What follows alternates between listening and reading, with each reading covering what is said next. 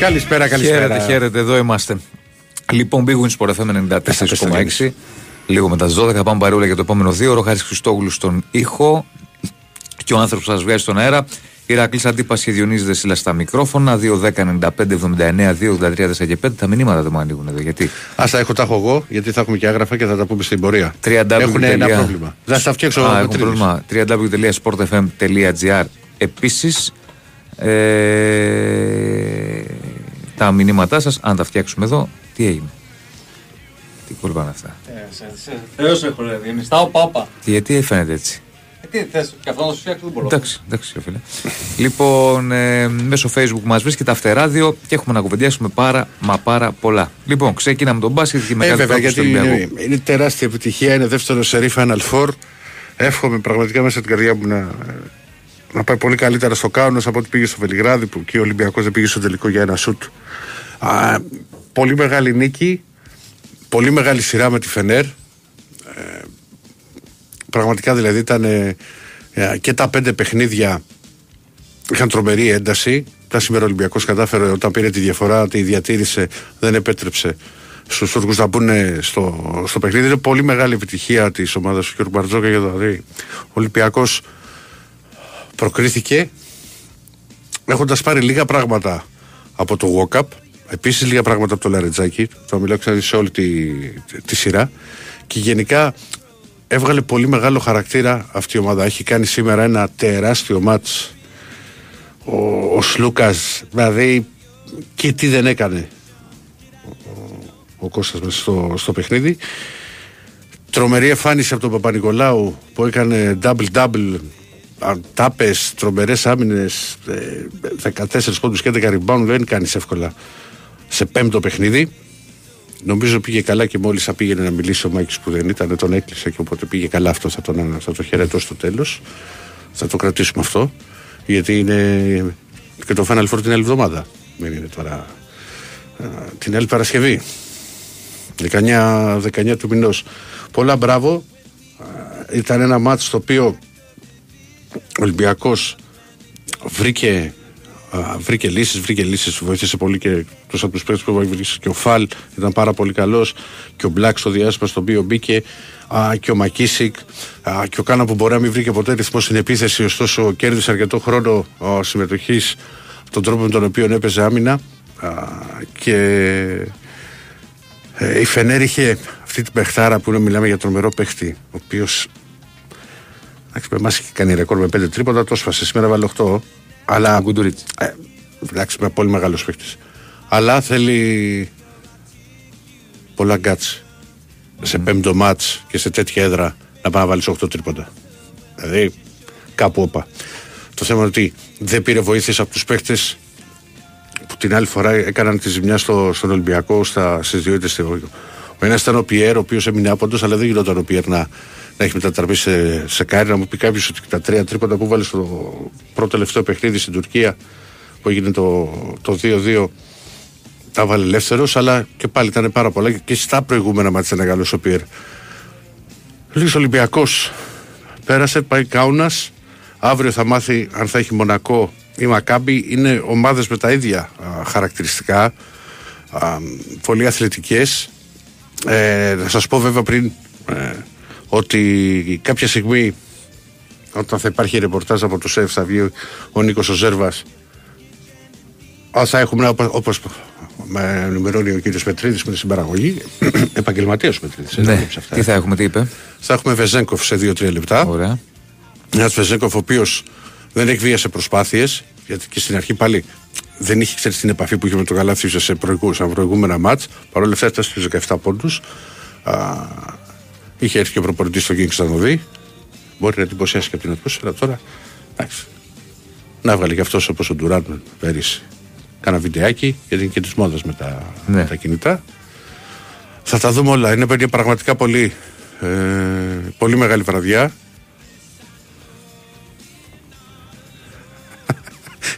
Είναι τρομερό μήνυμα αυτό που είχε έρθει. Να ξέρεις, θα το καθιερώσω. Εδώ γύρω. Μα ναι, επειδή ξέρεις που κάτι διατροφή είπα σήμερα, θα, θα κάνω τη, την παρασπορδία μου. Ναι. Και δούλευε το δω ακροατής εκεί που, που έκανε την παραγγελία. Πάμε στον Νίκο το Ζεύδα και θα τα πούμε εμείς τα δικά μας. Για πάμε, έλα Νίκο, καλησπέρα. Λοιπόν, καλησπέρα παιδιά από τα ποτέρα της Αδρίνης και Φιλίας. Έχω μαζί μου τον αρχηγό του Ολυμπιακού, τον Κώστα Παπανικολάου. Ένα ακόμη Final Four σε μια πολύ δύσκολη σειρά. Ε, στο τέλος έγινε όμως αυτό που έπρεπε, αυτό που δικαιούσε ήταν βάση όλης της ε, πορείας στην όλη τη χρονιά. Θεωρώ πως ναι, αλλά ποιος είμαι εγώ να το κρίνω κιόλας και είσαι το τέλος της ημέρας. Εγώ αυτό που θα κρίνω ότι η ομάδα σήμερα πραγματικά έδειξε τη θέλησή της, το, την αποφασιστικότητά της και την προσήλωσή της στο στόχο, αυτό που είχε θέσει να βρεθεί στο Final Four. Το δείξαμε από το πρώτο λεπτό, βασικά εγώ το είδα το πρωί θα, που ήρθαμε στην, στην πρωινή, την προπόνηση, είδα πρόσωπα πολύ συγκεντρωμένα, πολύ αποφασισμένα και τον βγάλαμε και μέσα στο παρκέ. Και γι' αυτό είμαστε εδώ τώρα και, και πανηγυρίζουμε μια, μια πρόκληση. Ε, ήταν τι να το πω αλλάξατε. Εγώ όπως έλειπα το παιχνίδι νομίζω ότι η όθηση δόθηκε από την άμυνα, καθαρά. Ωραία, είδαμε τι μπορούσαμε να αλλάξουμε, τι μπορούσαμε να βελτιώσουμε στο παιχνίδι μας, ε, στο πιστό βήμα παραπάνω που μπορεί να χρειαζόταν να κάνουμε σε ένα play, τη, τη, τη, τη μισή φάση που μπορούσες με ένα τύπο να κερδίσεις από ένα επιθετικό rebound. Όλες οι μικρές λεπτομέρειες που μπορούν να δίνανε μια έξω κατοχή και τις κάναμε όλες τώρα σήμερα. Ήταν και θέμα εμπειρίας, ο τρόπος που διαχειριστήκατε, δηλαδή την απώλεια στο δεύτερο παιχνίδι στο Ρίξ και Φιλία, τον τρόπο που χάθηκε το τέταρτο παιχνίδι, αυτές τις μέρες που μεσολάβησαν και διαχειριστήκατε σωστά στον οργανισμό. Δεν μου αυτό φαίνεται, αλλά νομίζω ότι ήταν μια σειρά πάρα πάρα πολύ δύσκολα, φαίνεται σε μια πάρα πολύ καλή ομάδα και πραγματικά το λέω αυτό και το λέω εκ ασφαλώς, θεωρώ ότι θα μπορούσε να, να είχε πάει και, και δηλαδή κάποιος πολύ εύκολα σκεφτείτε ο Σλούκας μπορούσε να έχει χάσει το σουτ, θα μπορούσε τώρα να μην είμαστε εδώ και να είχε πάει από την άλλη μεριά η σειρά. Αλλά έτσι να μπάσκετ τις ομορφιές του, αυτά είναι, αυτές είναι οι στιγμές του και εκμεταλλευτήκαμε αυτή την ευκαιρία που δημιουργήσαμε στην, στην Τουρκία για να έχουμε το πέμπτο παιχνίδι μέσα στην μέρα μας. Δεν θέλω να σε κουράσω άλλο. Ε, πριν από λίγες ώρες που ξέραμε τον Κώστα Παπανικολάου μας, σίγουρα ότι θα παίξεις. Τελικά είναι καλύτερα να παίζεις με ίος όπως είπε προηγουμένως το μάνατζέρ σου για πλάκα. Εντάξει, η αλήθεια είναι ότι δεν το, δεν το σκεφτόμουν. Από χθες που ήταν στο γήπεδο και έμεινα πήρετος σε όλη την υπόλοιπη ημέρα, δεν σκεφτόμουν αυτό ότι είχα περάσει κάποια ίωση. Κάπως έδωσα να συγκεντρωθώς στο παιχνίδι και να είμαι έτοιμος για το παιχνίδι αυτό. Ευχαριστώ πολύ. Ευχαριστώ και συγχαρητήρια.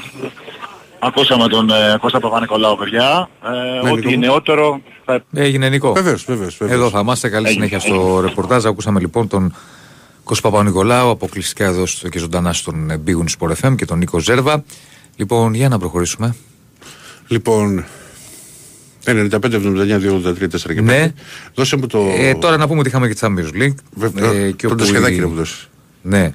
Η... Δεν ήρθ, ήρθαν ισόπαλοι η Ρεάλ με τη Σίτι ένα ένα στο πρώτο μεταξύ τους παιχνίδι για τα ημιτελικά. δεκαεπτά του μήνα στο Etihad έχουμε την... Ε, Ρεβάνς, έχουμε τον επαναληπτικό. Τώρα από εκεί πέρα στα γρήγορα περιμένουμε να δούμε τι θα γίνει επιτέλους με αυτό το τελικό κυπέλλου. Μ' άρεσε η... Μου θύμισε το... Πώς το όλο το ξεχνάω, πώς το λέγανε μωρό που έβγαινε και έκανε την ενημέρωση της πολιτικής προστασίας στο Χαρδαλιά. Είχε κάνει... Τη μεγάλη κίνηση. Ναι, ναι, την κίνηση. Λοιπόν, κατά τα λοιπά, στο ποδόσφαιρο εντάξει, έχουμε τελευταία αγωνιστική. Όχι κάτι παραπάνω. Ε, αυτά. Και είχαμε και handball. Πήρε ο Ολυμπιακός είκοσι οκτώ είκοσι επτά στην παράταση του Ανασέ Δούκα το κύπελο. Αυτά. Αυτά φίλε καλέ. Θα τα συζητήσουμε όλα με τον κόσμο. Ευελπιστώ ότι μερικά πυρήματα είναι για, για τρολάρισμα. Ναι. Γιατί ο Φάλ έχει κάνει, λέει με τα μανταλάκια στα χέρια, είναι σέντερ για το στυλ. Δηλαδή, και ότι ο Μπαρτζόγκα δεν μπορούσε να περιορίσει τον Γκούντουριτς. Ακούσω.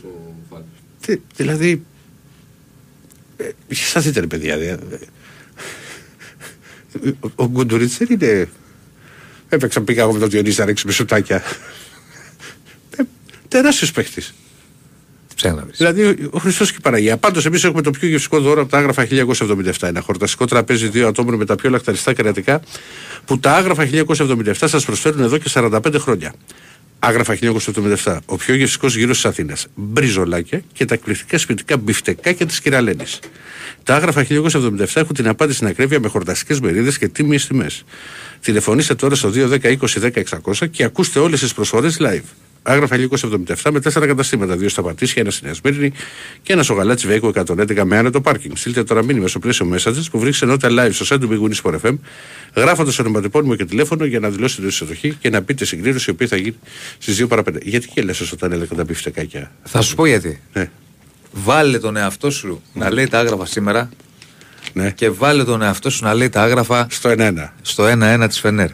Το ξέρω. Ήτανε, το... το έχουμε ξαναπεί σαν το Στάθη Ψάλτη τότε στο ράδιο Κούλα Μακούς, πως το λέγανε, που, ε, που διαφήμιζε, ότι διαφήμιζε και έλεγε, ξέρω εγώ, μπουτίκ, ε, τα λέγεις έτσι. Κοίτα, πάμε, πάμε. Μα ξέρεις εσύ, με ξέρεις και πολύ καλά. Ξέρω, γι' αυτό το λέω. Ε, εγώ πρώτα δεν μπορώ να κρυφτώ. Ναι. Για πάμε. Και ας πούμε και συγχαίρουμε και τα ψέματα και τα τέτοια. Δηλαδή δεν, δεν την μπορώ αυτή την κατάσταση. Ναι. Και είμαι και πολύ φρασικός, δηλαδή. Δεν... Ναι. Είμαι πολύ με την ψυχολογία μου γιατί το έχουμε πει Μήτρογλου. Ναι. Άμα πάει να σου πει και εσύ Κώστα θα μπεις και θα βάλεις πέντε γκολ. Άσε με να παίξω. Πάμε, πάμε. Mm. Καλησπέρα στον πρώτο φίλο. Αν έχουμε παιδιά, γιατί, Νίκος Ζέρβα πάλι από σένα. Γιατί για τη διαιτησία, η διαιτησία να έχει παίξει έδρα, αλλά πώς έπαιξε έδρα και στα παιχνίδια στην Τουρκία. Ακριβώς το ίδιο. Έχει αφήσει περισσότερο το, τα μαρκαρίσματα. Λοιπόν, πού πάμε? Στον πρώτο φίλο. Α, ξεκινήσαμε. Ναι. Πάρα πολύ ωραία. Χαίρετε. Νόμιζα ότι πηγαίναμε. Γεια σα, παιδιά. Όχι, ελάρι. Γεια σα, Ρι. Σεφ, θα πάμε άλλο πάλι, Νίκο. Καλά, φίλε. Είναι καλά, δόξα Θεώ. Λοιπόν, Ηρακλή, ε, μεγάλη νίκη στον Μπάσκετ, θα ξεκινήσω από εκεί, ε, έτσι. Α, ε, ε, εγώ για να σου είμαι ειλικρινής φοβόμουν από το παιχνίδι. Έλα. Ναι, ακούγομαι. Ναι. ναι, τα πάμε τέσσερα λεπτά όλοι πάλι, μπορεί παιδί μου, για να βγει τόσο δυνατόν περισσότερη. Ωραία. Ε, λοιπόν, εγώ το παιχνίδι το φοβόμουν για να είμαι ειλικρινής σήμερα, που το φτάσαμε στο πέμπτο, τέλος καλό, όλα καλά. Πάμε να πάρουμε το τέταρτο. Ελπίζω και η ομάδα να είναι που πιστεύω ότι θα είναι σοβαρή το και να μην κλείσουν την καρδάδα. Αν ξέρει κάποιος φίλος, γιατί εγώ δεν το ξέρω, νομίζω ότι τα προηγούμενα Final Four είχαν δύο εβδομάδες διαφορά μέχρι να γίνουν από τα, από τα play-off. Αυτό γίνεται στη εβδομάδα. Ε, όχι, δεκαεννιά είναι ο ημιτελικός. Ε, την άλλη Παρασκευή. Ναι, ναι. Ε. Συνήθως είχαν δύο εβδομάδες, έχεις δίκιο. Ε. Έχεις δίκιο. Ε, ρε εσύ αυτός ο παίκτης που είχαν ο Τριποτάκας εκεί, πώς λέγεται ο Πέσονα. Τι ήταν αυστηρό πράγμα μετά αυτόνα. Τι είναι, νομίζω ότι κάνεις παίκτης της σειράς. Όχι ρε παιδί μου, αλλά είδες κάποια... Ρε παιδί μου, συνέχεια μέσα εκεί, μέσα, σαν βαρέλι το βλέπε το... Τι είναι αυστηρό πράγμα. οκτώ στα δώδεκα, οκτώ στα δώδεκα πρέπει να έχει. Πολύ καλός ο Παπανικολάου, έτσι. Από εκεί και πέρα ελπίζω σου λέω Ηρακλή να πάνε όλα καλά. Να πάνε όλα καλά γιατί όντως είναι η πιο σταθερή ομάδα... Όλη τη σεζόν στην Ευρωλίγκα, Ολυμπιακός. Κοίτα, κοίτα φίλε, επί, κοίτα Άρη μου, επίσης, ο Ολυμπιακός, οι Ισπανοί το κάνουνε. Δεν ε, θα μπορούσε να έχει χάσει το μάτς με την Μπασκόνια. Η Φενέρ να ήταν ε, εκτός οκτάδας, αν είχε γίνει αυτό το πράγμα. Δηλαδή να έπαιζε με τη δεύτερη πεντάδα, να δοκίμαζε σχήματα και, και πάει λέγοντας. Και θα μπορούσε να έχει αντίπαλο την Μπασκόνια ή της Αλγύρης. Ο Ολυμπιακός επέλεξε και να τερματίσει πρώτος, να μην ε, πίστεψε πάρα πολύ στην ομάδα ο Μπαρτζόγκα, όποιος και να ήταν ο αντίπαλος. Και ήταν ένα ζευγάρι το οποίο δεν το λες για ένα οκτώ. Ποτέ το Ολυμπιακό. Όχι, ποτέ, ποτέ. Ποτέ. Λοιπόν, επειδή είναι πολύ λίγος ο χρόνος, θέλω να πω κάτι του Διονύση, γιατί άκουσα μεγάλη προσοχή χθες Διονύση τα... ναι. τον κόσμο. Ναι. Σου είχα πει ότι περίμενα το, το Παναθηναϊκό πρωταθλητή. Ναι. Δεν σου είχα πει τυχαία. Mm-hmm. Εγώ θα θέλω να σου λύσω λοιπόν την απορία γιατί σου το είχα πει αυτό. Μετά το παιχνίδι που χάσαμε το ένα τρία στο Φάληρο, ο κόσμος του Ολυμπιακού είχε διχαστεί πάρα πολύ. Ήταν και εξοργημένος, πέρα από τα όποια λάθη έχουν γίνει όλη τη σεζόν, δηλαδή και μέσα στο γήπεδο και με τις παρέες μας και μετά αυτά είχαμε χωριστεί και υπήρχε ένα δίλημα μεγάλο στα εξολυμπιακό, ευνόητο, καταλαβαίνετε ποιο ήταν το δίλημα. Δεν στο είχα πει λοιπόν εγώ τυχαία αυτό. Δεν είναι το θέμα. Ε... Τι λέει ο κόσμος εσύ Άρη, είναι διαφορετικό. Ακούστε με, υπήρχε παιδιά, μην το παραβλέπετε αυτό, ακούστε με λίγο. Το παραβλέπουμε, θα σου πω γιατί. Το τι μπορεί ε, να λέει ο ε, κόσμος. Επίτρεψέ μου, συγγνώμη σε διακόπτω ε, Διονύση, επίτρεψέ μου γιατί το έχω ζήσει εγώ το ενενήντα τρία. Η ίδια η πραγματικότητα σε διαψεύδει. Το είδες τι έγινε. Τι θέλω να ναι, αλλά κοίταξε να δεις. Ναι, ναι, ναι, ναι, κοίταξε. Δεν μπορείς όμως να το παραβλέψεις. Οι συζητήσεις γινόντουσαν στις τάξεις των οπαδών. Τι συζητήσεις, συζητήσεις και εγώ. Το τι μπορεί να συζητάω και εγώ με τους φίλους μου. Δεν λειτουργούν έτσι οι ομάδες. Δεν λειτουργούν έτσι οι ομάδες, φίλε. Δεν λειτουργεί με το τι λέει ο κόσμος. Να είσαι καλά γορίνα μου γιατί πάμε γρήγορα. Πέρασε, εντάξει, εντάξει, θα τα πούμε κάποια άλλα σίγουρα. Εντάξει, παιδιά, καλή συνέχεια, καλή συνέχεια. Φυσικά και έχουν έρθει πάρα πολλά μηνύματα. Βγήκε μια νίκη πάνω από τη Ρεάλ μου λέει ότι θα τερματίζαμε πρώτη και να χάναμε. Πάντως σίγουρα η Φενέρ θα ήταν εκτός οκτάδας. νομίζω από τις ισοβαθμίες. Ναι. Λοιπόν. Ναι, βατή μάκη. Αν ήταν σκληρή σειρά, ήταν σκληρή σειρά. Ποιο? Το Φενέρ Ολυμπιακός. Δεν συζητιέται. Για πάμε παρακάτω. Και, και σου λέω, η Φενέρ έχει... δημιούργησε πολλά προβλήματα στην κυκλοφορία του Ολυμπιακού σε, στα περισσότερα παιχνίδια. Ναι. Με τα, ψηλό, με τα ψηλά κορμιά, με σειράκετα. Mm-hmm. Τι έχουμε, κάτι, κάτι έχουμε. έχουμε πάλι. Λογικά σεφ θα έχουμε. Τι έχουμε. Πάμε στον Νίκο Ζέρβα και πάλι. Νομίζω όχι, έχει. Όχι, δεν έχει όχι. Σε λίγο θα έχουμε τον Νίκο Ζέρβα από το σεφ. Αδελφέ μου, άμα δεν, άμα δεν τραβήξει τις γραμμές. Πρέπει να φύγουν, ναι. Πρέπει να, να διώξουμε τις κάποιες γραμμές. Θα ξαναπάρετε. Σε λιγάκι. Ναι, ναι, θα ξαναπάρετε για να πάμε και πάλι στο σεφ. Πάμε. Έχουμε Νίκο Ζέρβα. Έλα Νίκο. Έλα, Νίκο. Σε λίγο έχουμε. Τον έχουμε. Δεν τον έχουμε. Τα έχουν αυτά οι live εκπομπές. Ναι, μωρέ, εντάξει. Λίγη υπομονή, θα ναι. το βρούμε. Να συνδεθούμε και πάλι με το σεφ, γιατί έχει ο Νίκος και πάλι παίκτη δίπλα του. Ναι. Διάβασε κανένα μήνυμα μέχρι να πάμε. Τον έχουμε. Α, τον έχουμε. Νίκο, εδώ. Νίκος Ζέρβας. Ναι, ναι, Νίκος, ακούω. Ναι, ναι, ναι, έχουμε μαζί μας τον Γιάννη Λαρεντζάκη. Γιάννη, δεύτερο Final Four σε δύο χρόνια. Τεράστια στιγμή και για την καριέρα σου μετά από μια τρομερή σειρά έχετε μέσα, έτσι. Ανήκαν ότι είμαστε πάρα πολύ χαρούμενοι, ειδικά για το back-to-back Final Four. Ε, μετά από μια δύσκολη σειρά, γιατί και η Φενέρα έβγαλε μεγάλη αντίδραση και μας δυσκόλεψε αρκετά. Είμαστε πάρα πολύ χαρούμενοι, γιατί οι κόποι μας ανταμείβονται με αυτό το Final Four. Όλη τη χρονιά είχαμε μια τρομερή σταθερότητα, κάναμε πολλά ρεκόρ, ήμασταν πρώτοι και δικαίως θεωρώ είμαστε εκεί. Καλύτερο το φυλάγατε για το τέλος, γιατί γενικά ήταν το καλύτερο μας παιχνίδι σήμερα, έτσι, και επιθετικά και αμυντικά. Ε, εντάξει, ξέραμε ότι αυτό το παιχνίδι ήταν όλη μας τη χρονιά, παλεύαμε όλη τη χρονιά για αυτό το πλεονέκτημα έδρας. Ε, ήμασταν έτοιμοι, παίξαμε από την αρχή άμυνα πολύ δυνατή και ίσως ήταν το κλειδί για το μάτσο αυτό. Ποιο θεώρησε για τη σειρά συνολικά τώρα που τελείωσε, το σου του Κώστα?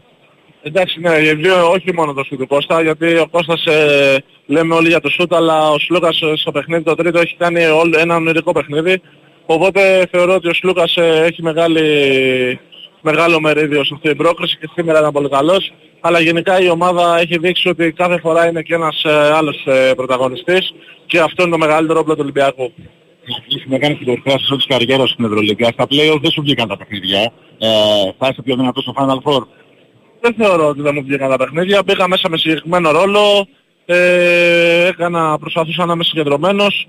Ε, δεν μπορεί να μην είχα και ακριβώς ε, το χρόνο που μπορεί να βρεις μετά λίγο ρυθμό περισσότερο, αλλά δεν απασχολεί καθόλου αυτό. Τώρα η ομάδα πέρασε ο Final Four, είμαστε πολύ χαρούμενοι, γιατί όπως είπες μετά από μια πολύ καλή χρονιά και εγώ νιώθω πολύ σημαντικός που πάω το δεύτερο Final Four ε, στην καριέρα μου και θέλω να συνεχίσω έτσι, να βελτιώνομαι καθημερινά. Ακούσαμε λοιπόν και τον Γιάννη Λαρεντζάκη, παιδιά. Ε, αυτά για την ώρα σε ό,τι αφορά τις δικές μας δηλώσεις, ό,τι νεότερο υπάρχει. Σε ευχαριστούμε πολύ, Νικό. Ακούσαμε λοιπόν τον Γιάννη Λαρεντζάκη στον Big Win Sport εφ εμ και στον Νίκο Ζέρβα. Ε, έχουμε διάλειμμα ή προχωράμε? Ναι, με... ναι, για να το... Εσύ θα μου πεις. Και να ξανασυνεχίσουμε. Okay. Πάμε διάλειμμα. Big Win Sport εφ εμ ενενήντα τέσσερα κόμμα έξι. Big Win Sport εφ εμ ενενήντα τέσσερα κόμμα έξι. Εγώ είμαι στην Big Win γιατί είμαι υδροχόος με οροσκόπο δίδυμο. Και σαν υδροχόος με οροσκόπο δίδυμο βαριέμαι εύκολα. Στην Big Win δεν βαριέμαι ποτέ. Γιατί μπορώ να συνδυάζω στοιχήματα και να αλλάζω το παρολί όποτε μου αρέσει. Εγώ γι' αυτό είμαι στην Big Win. Γιατί το παιχνίδι εδώ είναι σε άλλο επίπεδο. Επιτρέπεται σε άνω των είκοσι ένα. Αρμόδιος ρυθμιστής ΕΕΠ. Κίνδυνος εθισμού και απώλειας περιουσίας. Γραμμή βοήθειας και θεά έντεκα δεκατέσσερα. Παίξε υπεύθυνα. Όροι και προϋποθέσεις στο big win τελεία gr. Big Win Sport εφ εμ ενενήντα τέσσερα κόμμα έξι. Ραδιόφωνο με στυλ αθλητικό.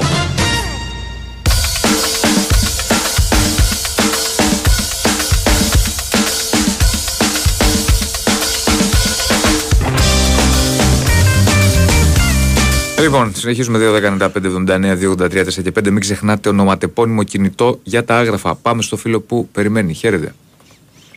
Καλησπέρα. Καλησπέρα. Άτος. Έλα, Χριστό. Τι κάνουμε. Χριστό, Σιτία. Τι κάνεις, αγωνίνα μου?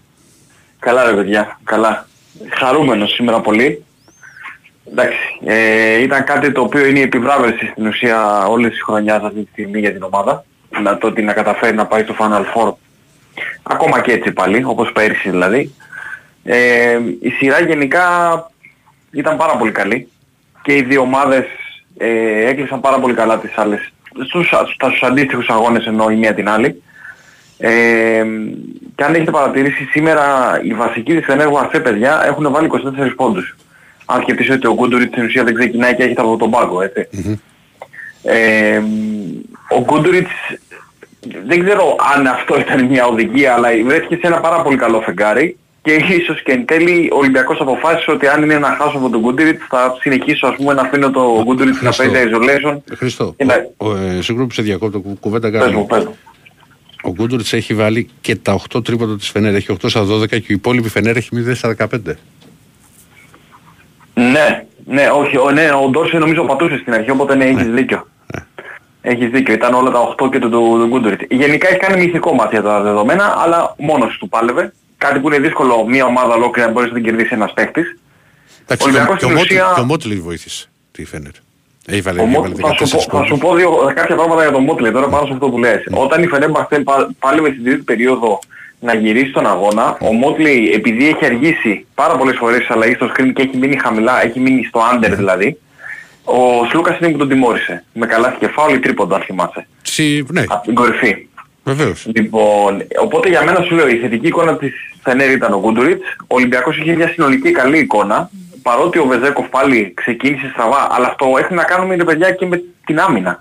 Όταν έχεις ένα παίχτη πάνω σου αγκαλιά τριάντα επτά λεπτά, τριάντα οκτώ, ο οποίος δεν βοηθάει πουθενά, γιατί ο Χέις έπαιζε μόνιμο overplay, δεν βοηθούσε πουθενά. Και, και σήμερα, σήμερα παίξεις πάλι τριάντα οκτώ λεπτά. Ναι, Σα, και overplay μόνιμα. Μόνιμα. Μου έκανε τρομερή εντύπωση που ακόμα και δύο λεπτά πριν το τέλος, που διαφορές δεκαπέντε και το μάτι είναι χαλαρό, ο Χέις είναι αγκαλιάς στο Βεζένκοφ. Δεν βοηθάει πουθενά. Δηλαδή, ακόμα και εκεί. Λοιπόν, ο Ολυμπιακός στην ουσία έχει κερδίσει τον αγώνα για μένα στο τέλος της δεύτερης περίοδου, όπου μετά το δεύτερο time out του κότσι του στο τριάντα επτά τριάντα έξι ο Ολυμπιακός τρέχει ένα σερί στην ουσία και το πάει στο σαράντα τέσσερα τριάντα ένα και στα τελευταία δευτερόλεπτα δέχτηκε και δύο βολές, νομίζω τον Ντόρσε ήταν, που είχε σαράντα τέσσερα τριάντα τρία. δεκαπέντε μηδέν σερί ήταν. Μπράβο. Κράτησε τη διαφορά στην τρίτη και στην τέταρτη περίοδο σε αυτόν τον αριθμό, δεν απειλήθηκε και τελείωσε η μπουγάδα. Το καλό είναι που είπε και ο Άρης πριν ότι σε δέκα μέρες θα ξαναδούμε αγώνα. Ε, ίσως, ίσως είναι καλό αυτό για την ομάδα. Ο Ολυμπιακός νομίζω δεν έχει και ενδιάμεσες τώρα υποχρεώσεις, θα συσπηρωθεί και λογικά νομίζω σε μια εβδομάδα θα πετάξουμε. Νομίζω Τετάρτη θα πετάξει η ομάδα. Οπότε τέλος καλό όλα καλά, με τον πρώτο στόχο να βρεθούμε εκεί και από εκεί και πέρα πάμε να κάνουμε το βήμα παραπάνω σχέση με πέρυσι. Αυτά, παιδιά. Έγινε. Γεια σου, Χριστός. Τώρα για, για εισιτήρια που, που λέτε, νομίζω ότι αρχικά τρεις χιλιάδες έχει πάρει ο Ολυμπιακός. Βέβαια δεν είναι και το πιο εύκολο ταξίδι. Το... Για διαμονές και τα λοιπά είναι δύσκολο. Το να βρεθείς στη Λουσάνιδα, η Βελιγράδη, mm. είναι δίπλα. Και δεν έχει, νομίζω, και το Κάουνας. Μην με κοιτάς έτσι, ρε Χάρη. Τι να κάνουμε, τι, τι, τι, τι, τι, τι, τι να κάνουμε τώρα, ρε. Κάουνας, το Κάουνας, το... Άμα το πάρουμε θα σαρίσει το Κάουνας. Όχι. Μαγευτικό θα είναι. Μαγευτικό θα είναι. Ράσαρε τώρα πιο Κάουνας. Ωραίο είναι το Κάουνας. Το ότι δεν έχει τώρα ξενοδοχεία. Ε, τι να κάνουμε. Μικρός δεν έκανες και δεν πήγαινες κανένα κάμπινγκ. Ε? Για πάμε παρακάτω, καλησπέρα. Έλα ρε μάγκες. Καλώς τον. Τι κάνετε. Γεια σου Γιώργο. Καλά μου ωραία. Τι ήθελα να πω. Ηρακλή. Έλα μου. Με ποιον θέλεις να παίξετε τελικό. Είναι σχεδόν γιατί... τελικό. Δεν έχει, ε, ναι, θα... έχει βιτελικό πρωτάθλημα. Έλα άστον με τελικό, εντάξει. Ωραία, δεν παιδεύσου λόγω τελικό. Θα περάσετε εκεί. Για τελικό είναι η Ρεάλ Μπαρτσελόνα. Ε. Είναι η Ρεάλ, η Μπαρτσελόνα ή η Παρτιζάν. Δεν το ξέρεις. Αύριο έχει Ρεάλ. Εντάξει. Η Ρεάλ έχει μια τεράστια απώλεια. Το Τέκ. Ο Τέκ. Τη στιγμή παίζει ο Ταβάρης. Αυτό όλο. Αλλά δεν υπάρχει άλλος ψηλός εκεί. Υπάρχει κανένας άλλος τώρα. Δεν χρειάζεται να δούμε. Τι να το κάνουμε. Καλά, δεν παίξει σαράντα λεπτά ο Ταβάρης. Και αυτός είναι από πρόβλημα είναι. Προέρχεται. Τέλος πάντων. Εγώ πιστεύω ότι αν και η Μπαρτσελόνα έχει το. Για μένα το καλύτερο παίκτη στην Ευρώπη, το Μιρότιτς, νομίζω ότι είναι ο καλύτερος και λόγω μπάτζετ και τη λεφτά που παίρνει και τα λοιπά, αλλά είναι. Έτσι νομίζω ότι είναι ο καλύτερος.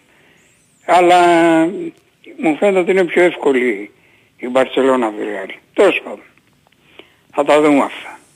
Παιχνίδι Γιον... τώρα, έχει τον ημιτελά αύριο. Πρώτα απ' όλα θα μάθουμε τον αντίπαλο αύριο. Ναι.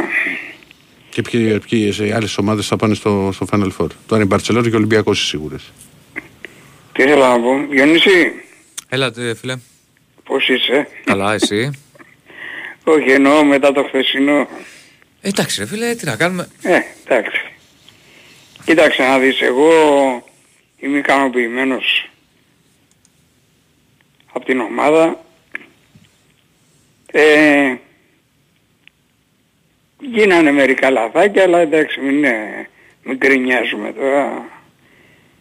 Μην κάνουμε όλοι τους ειδικούς και τα λοιπά. Καταρχήν συγχαρητήρια στον Ολυμπιακό που έπαιξε και τα δύο μάτς τα ίσια.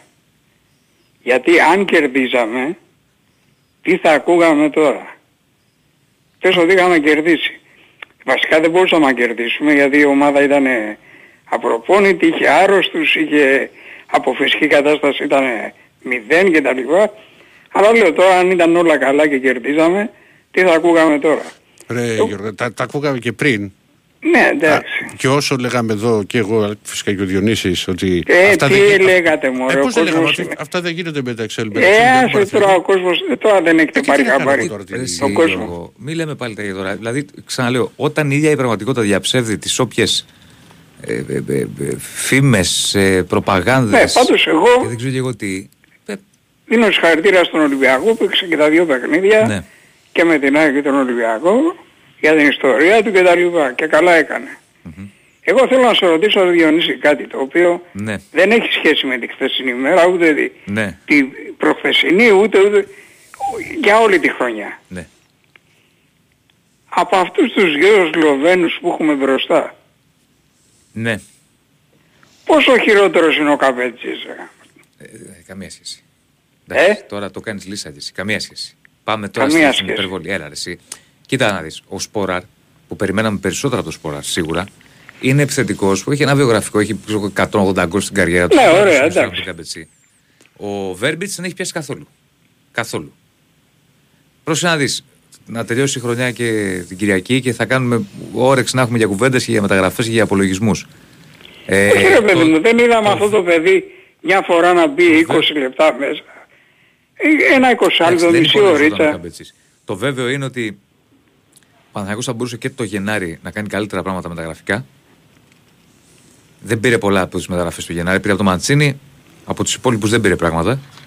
Ε, και το βέβαιο είναι ότι από εδώ και στο εξής θα πρέπει το καλοκαίρι ο Παναθηναϊκός στις μεταγραφές που θα κάνει να κινηθεί για ακόμη περισσότερη ποιότητα. Γιατί μην ξεχνάμε ότι έχει και τα, πέρα από το, το στόχο του πρωταθλήματος που θα έχει τη νέα σεζόν, όπως θα έχουν και οι άλλοι, έχει και τα προγραμματικά το καλοκαίρι. Έχει ένα μεγάλο στοίχημα μπροστά του. Μάλιστα. Πρέπει να το κυνηγήσει.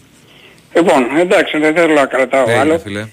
Άντε, φιλιά, για καλά. καλά. Λοιπόν, για πάμε, ναι. Να πω στο, στο φίλο το... το... Δεν θυμάμαι, που... του ζητώ συγγνώμη ότι έχουν έρθει πάρα πολλά μηνύματα και έχει αλλάξει σελίδα, που θυμάται τις πτυσσόμενες στο ΣΕΦ, πώς θα ήταν, λέει, αν... σήμερα, λέει, ήταν, θυμίζε, λέει, από τα παλιά. Ε, ήταν έδρα, όπως και πέρυσι ήταν έδρα στο, στο πέμπτο μάτς με την Μονακό και γενικά ο Ολυμπιακός έχει...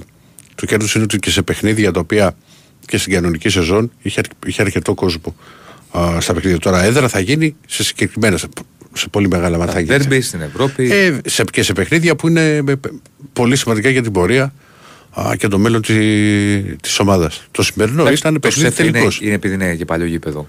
Είναι γήπεδο με μεγάλες αποστάσεις. Πτυσσόμενες υπήρχαν. Όταν υπήρχαν, πτυσσόμενες ήταν, χάμος γινόταν. Πρόσεχε, αλλά ήταν στις κεντρικές θύρες. Στο πέταλο. Είχε πολύ παλιά. Παντού είχε παλιά. Δεν το θυμάμαι. Είχε, είχε και παλιά. Δεν το θυμάμαι. ογδόντα πέντε δεν μπορώ να θυμάμαι. Εγώ σου μιλάω για δεκαετία. Όχι, όχι, το λέω και εγώ το έχω προλάβει. Όχι, εγώ θυμάμαι δεκαετία ενενήντα που είχαν τις ξύλινες στο κέντρο, αλλά δεν θυμάμαι αν είχε στο πέταλο. Είχε στο πέταλο δεκαετία ενενήντα. Μπορεί να μην το θυμάμαι εγώ. Είχε στο πέταλο δεκαετία ενενήντα. Δεν το θυμάμαι. Μετά σε ένα σημείο το άλλαξαν και μπήκαν καρεκλίτσες για κάποιους. Ναι. Τώρα που δε... μου το λες, ναι, κάτι θυμάμαι. Ναι. Γιατί θυμάμαι και τους φιλοξενούμενους που ήταν μέχρι κάτω-κάτω. Κάτι, κάτι μου έρχεται στο μυαλό, σαν ως εικόνα. Κάναν, πώς το βλέπεις με γυαλί. Είναι μορφάρα, ρε φίλε. Για πάμε παρακάτω, χαίρετε. Είναι, το, μα είναι κλασική... Μερικανάκι, ρε φίλε. Κλασικό, κλασικό. Το, το, έτσι το. Χαίρετε. Ναι. Ναι, εγώ μιλάω. Ναι, εσείς. Ναι. Καλησπέρα, καλησπέρα, παιδιά. Καλησπέρα. Δημήτρης, είμαι από Πατήσια. Είχατε πάρει και χθες, νομίζω. Ναι, πειράζει. Όχι, όχι, όχι. Δύο, απλά είναι δύο φορές. Ναι, ναι, ναι, είχα πάρει και... Ναι, ναι. Ε, ε, αυτό το Γκούντουριτς δεν μπορούμε να τον πάρουμε. Τι παίρνουμε Βιλντόζα κι άλλους. είκοσι οκτώ χρονών είναι ο Γκούντουριτς, ένα ενενήντα οκτώ ύψος και θα παστελώνει. Αυτό να πάρουμε. Μαζί και, και άλλες μεταγραφές. Τώρα δεν ξέρω τι συμβόλαιο έχει. Πρέπει, λογικά θα έχει συμβόλαιο με τη Φενέρ. Θα έχει συμβόλαιο, ναι, αλλά δεν έχει άλλη το συμβόλαιό του. Δεν μπορεί να το πάρεις. Και θα τον αφήσει και η Φενέρ, δεν είναι η ομάδα που... Ναι, κατάλαβα. Που μπορεί να πάρει κάποιος... Αλλά ένα τέτοιο παίκτη θέλουμε, τέτοιο παίκτη θέλουμε. Δεν τους δείξεις εύκολα τους συγκεκριμένους. Δεν τους δίνει. Όχι, και δεν τους βρίσκεις και εύκολα, αυτό θέλω να σου πω. Ναι, δεν τους βρίσκεις. Ναι, το ξέρω. Για το συγχαρητήρια στον Ολυμπιακό, αλλά θα αναφέρω μια στοχεία του κυρίου Ζέρβα στη μετάδοση, και συγγνώμη κιόλας, με όλο το θάρρος. Είπε σε κάποια στιγμή ότι του μεγαλύτερου πολυαθλητικού συλλόγου. Ναι, δεν ξέρω τι εννοούσε. Δεν ξέρω τι εννοούσε. Και για τα άλλα αθλήματα μέσα εκεί στο βόλι, γιατί έχει ευρωπαϊκά και στο πόλο και στο βόλι. Και ναι, στο... αλλά αυτά δεν λέγονται. Αυτά όταν κάτσει μια μετάδοση δεν λες με μεγαλύτερο πολυαθλητικό. Δηλαδή, δηλαδή είμαστε εδώ, όπως το έχουμε πει, αστυνομία του τύπου. Μόνο για τα... Το έχουμε πει, Δημήτρη, το έχουμε πει για όλους. Ναι, εντάξει, δεν, έγινε, δεν είπε και κάτι κακό. Δηλαδή, δεν είπα ότι είπε, είναι αστοχία είναι αυτή, γιατί εντάξει, ωραία, να πει ότι είναι ο πρώτος σύλλογος στο, στην Ευρωλίκα, βεβαίως το δείχνει και τα αποτελέσματα του, ότι είναι φαβορή και ότι είναι η καλύτερη ομάδα της Ευρωλίκας, είναι μαζί σου, εντάξει. Εντάξει, να είστε καλά. Μια, ένα τελευταίο, Α, ένα ναι. τελευταίο να πω για το ποδόσφαιρο. Ναι. Θέλουμε οπωσδήποτε τη νέα χρονιά center forward. Όχι να διώξουμε το σπόρα, όχι βέβαια. Αλλά θέλουμε ένα καλύτερο center forward. Mm-hmm. Γιατί έρχονται και ευρωπαϊκά μάτς, ναι. Και θέλουμε οπωσδήποτε και αριστερό μπακ. Okay. Θέλουμε αριστερό μπακ. Και γιατί... δεξί για μένα. Και δεξί πρέπει για μένα ακόμα. Ε, και και άλλα δικαιοκά θέλει μπο... και εξτρέμ θέλει. Ε, κυρίως αριστερό μπακ, γιατί ναι. ε, πάσχουμε από εκεί. Πάσχουμε. Δεν θέλω να πω τίποτα για τον Χουανκάρ, αλλά δεν ναι. του βγαίνει. Δεν του βγαίνει. Ε, εντάξει, να είστε καλά. Ευχαριστώ. Να είστε καλά, να είστε καλά. Πάμε, λοιπόν. πάμε. Καλησπέρα. Έλα παιδιά. Καλώς τον. Καταρχήν Αντίπας και Σταθερόπουλος κόκκινη κάρτα. Επιτρέπεται τέτοια πρόκριση για να μου έχεις βάλει ρε ξάδερφε το καλησπέρα, κα, καληνύχτα, καλημέρα. Ορίστε. Αν είναι δυνατόν. Τι λέει. Πρώτα απ' όλα δεν είναι ο Σταθερόπουλος εδώ, είναι το κρατούμενο. Και δεύτερο... Α, δεν είναι. Νόμιζα ότι ήταν. Καλησπέρα και καληνύχτα. Το καλά του Σλούκα ρε φίλε. Δεν άκουσες αυτή τη... Το στο τρίτο παιχνίδι. Ναι. Α, ναι, το καλησπέρα καλή που το έκανε από το, την Ευρωλίγκα τη μετάδοση. Ναι, δεν ξέρω αν μπορούμε να τα παίζουμε αυτά, μη σου πω ψέματα. Δεν μπορούμε, δεν έχουμε δικαίωμα να παίξουμε αυτά. Δεν έχω δικαίωμα να το παίξω. Mm. Μπορώ να παίξω μόνο τη μετάδοση του Ζέρβα από εδώ. Ναι. Ναι. Είναι αυτά εντάξει, εντάξει, τα δικαιώματα. Εντάξει, εντάξει. Που να χάναμε ρε γακλίκια από τον Γκούντουριτς, ε. Να χάναμε σήμερα, τι θα λέγανε δηλαδή αν είναι δυνατό. Εντάξει, άμα βλέπεις ένα παίχτη και τα βάζει όλα, πιάνεις τους άλλους και τον αφήνεις κάποια στιγμή. Εντάξει, είναι, είναι παίχτης. Είναι Βάζει. καθαρά παίκτης. Δεν είναι παιχταράς τώρα, να λέμε, αλλά εντάξει και τι θα κάνεις δηλαδή. Ναι, όχι δεν πιάσε τους άλλους τέσσερις και άστομα να βαράει. Πώς θα τα βάλει. Ο Ολυμπιακός την πλήρωσε στο προηγούμενο μάτς από τον Πιέρ που, ήταν, που βρέθηκε τρεις φορές ελεύθερος και βάλει τρία τριμπάρα. Άκου να σου πω. Σου είχα πει στο τρίτο παιχνίδι ότι ο Ολυμπιακός αν και κέρδισε δεν τον έπαιξε η διετησία. Το τέταρτο παιχνίδι γίνανε όργια. Έφαγε πολύ ξύλο ο Ολυμπιακός. Λοιπόν, αυτό το πράγμα δεν γίνεται και σήμερα έριξε ξύλο και καλά έκανε και κέρδισε. Η διαφορά δυναμικότητας ήταν αυτή δεκαπέντε και είκοσι πόντοι. Ποια Φενέρ τώρα ρε παιδιά, και δεν το λέω. Έφαγε ξύλο Ολυμπιακός στην Τουρκία και παρόλα αυτά έχασε, πήρε το, το, το, το τρίτο παιχνίδι και το τέταρτο το χάσε στη, στη μια μισή επίθεση. Με τόσο ξύλο, με, με διαιτησία, εντάξει μην τρελάθουμε. Ε, άλλο τι δείχνει η τηλεόραση, άλλο το είπαν όλοι. Τέλος πάντων, εντάξει, πολύ μεγάλη νίκη. Σου έχω πει ότι όποτε ο Παπανικολάου, κύριε Μάκη, είναι καλός Ολυμπιακός δεν χάνει. Μπορεί να βγει και ο Σλούκας, ο οποίος για μένα αυτή τη στιγμή... Ο Σλούκας ε, φορμαρίστηκε... Είναι, είναι ότι ο Σπανούλης ήταν πριν δύο τρία χρόνια. Ο Σλούκας αδερφέ φορμαρίστηκε...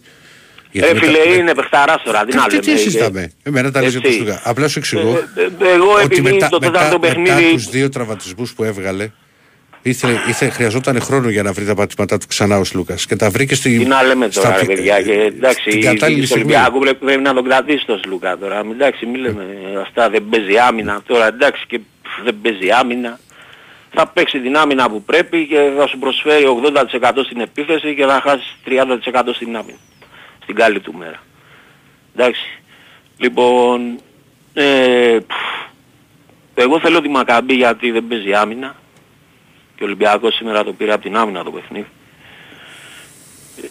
Διονύση μου. Έλα φίλε μου. Βέβαια, να ξέρεις ότι με, με εισιτήρια μετά και με, με, με Μακάμπι, γιατί πάντα Ισραηλικά έχουν αμερικό τρόπο.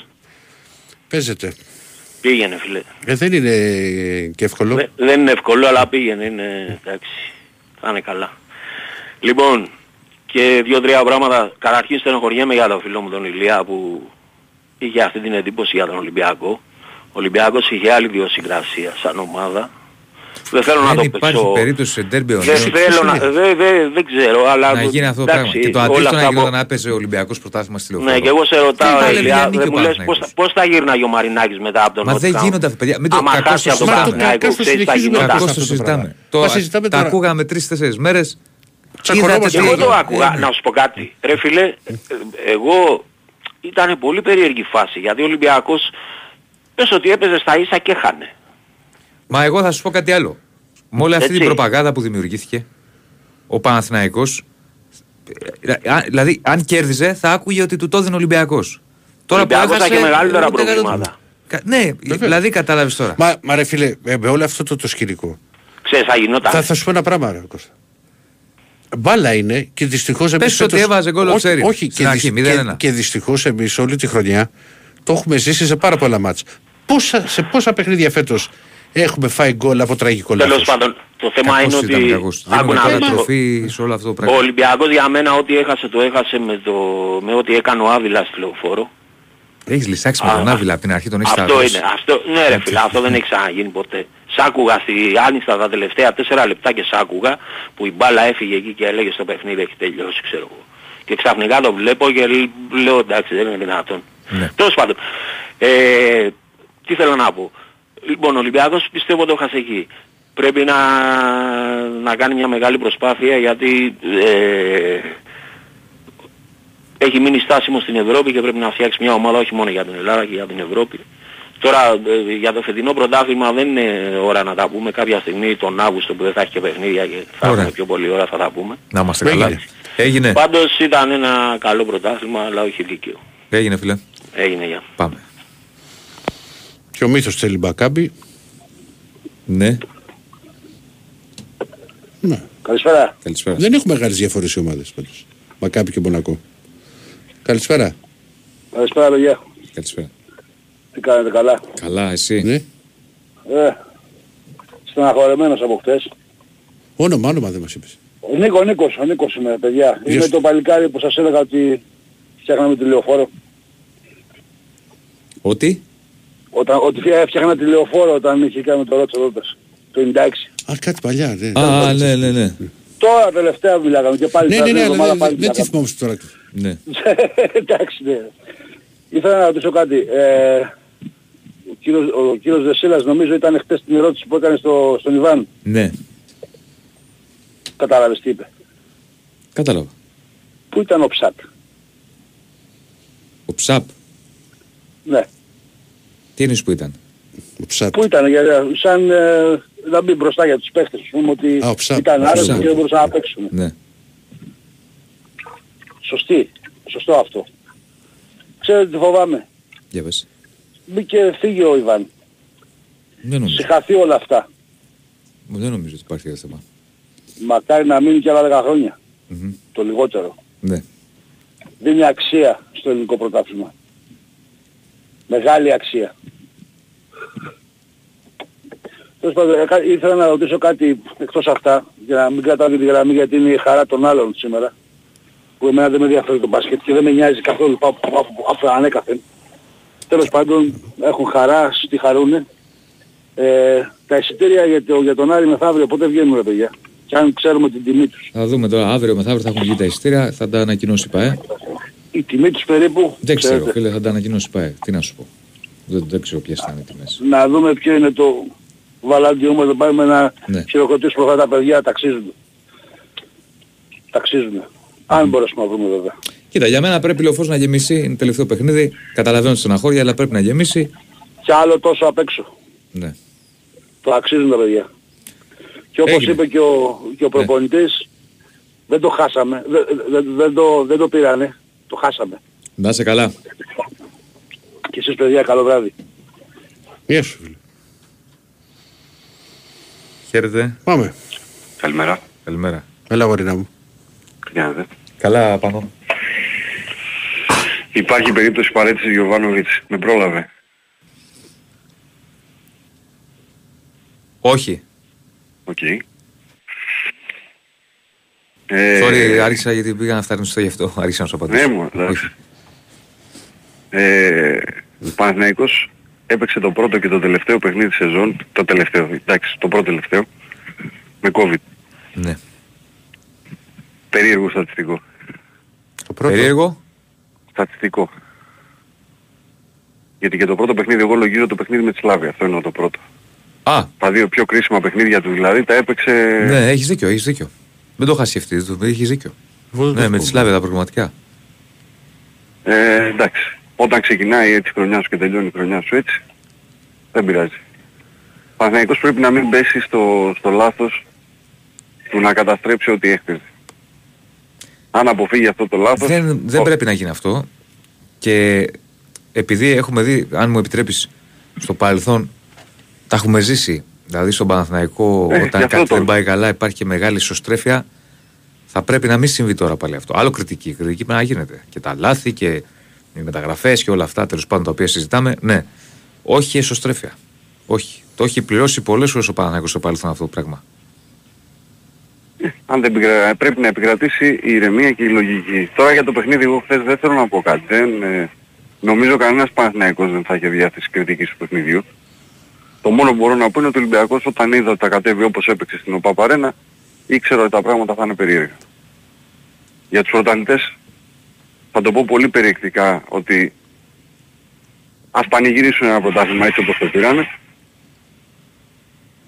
Εντάξει.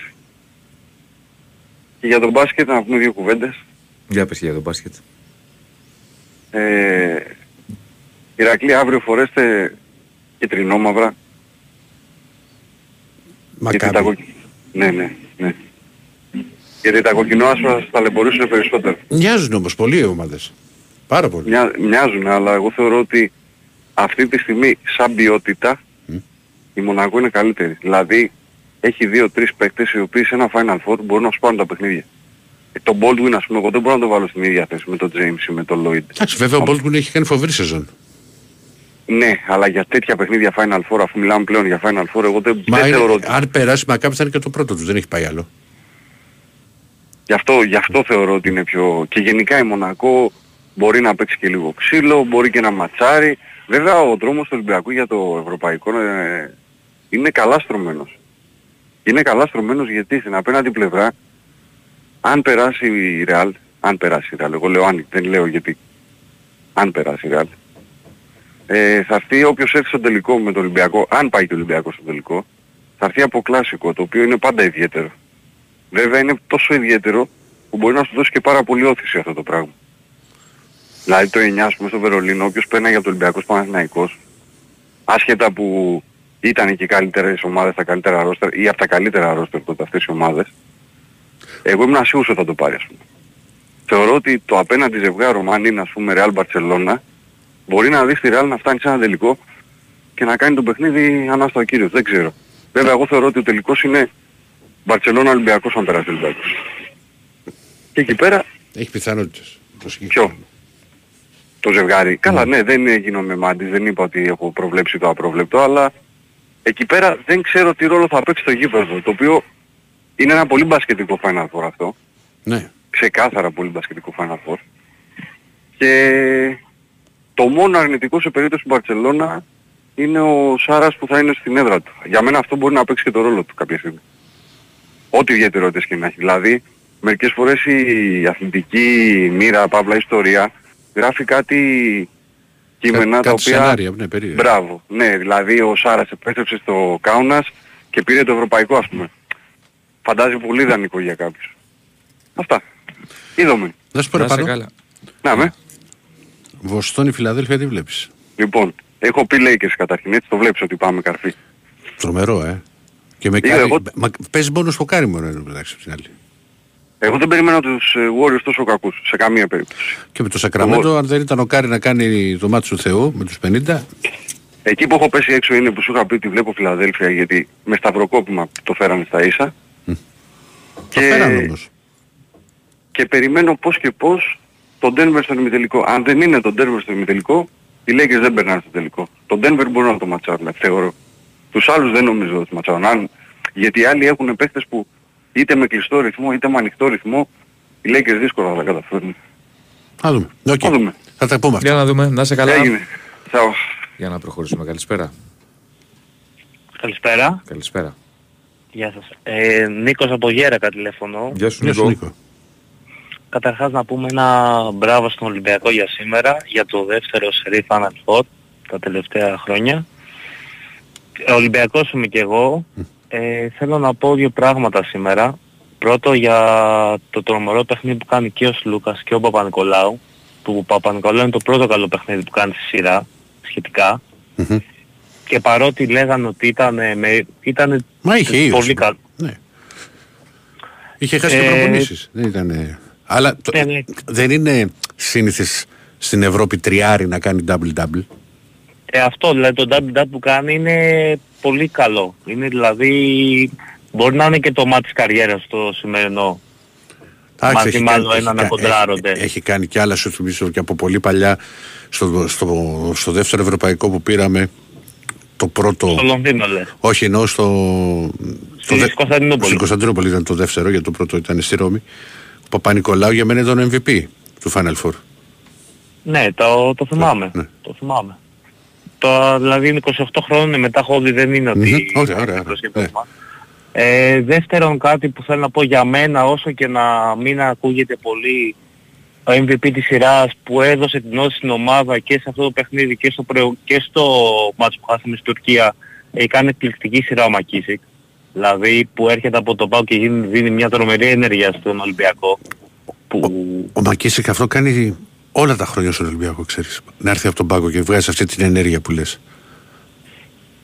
Και είναι ο κατάλληλος παίκτης, ο έκτος, ας πούμε, να σου έρχεται από τον πάγκο και δεν ακούγεται, γι' αυτό θέλω να τα αναφέρω κιόλας. Mm-hmm. Και ένα να επισημάνω. Μα, για ο Μακίσεκ έχει κάνει και πολύ μεγάλα παιχνίδια και κόντρα στον Παναθηναϊκό.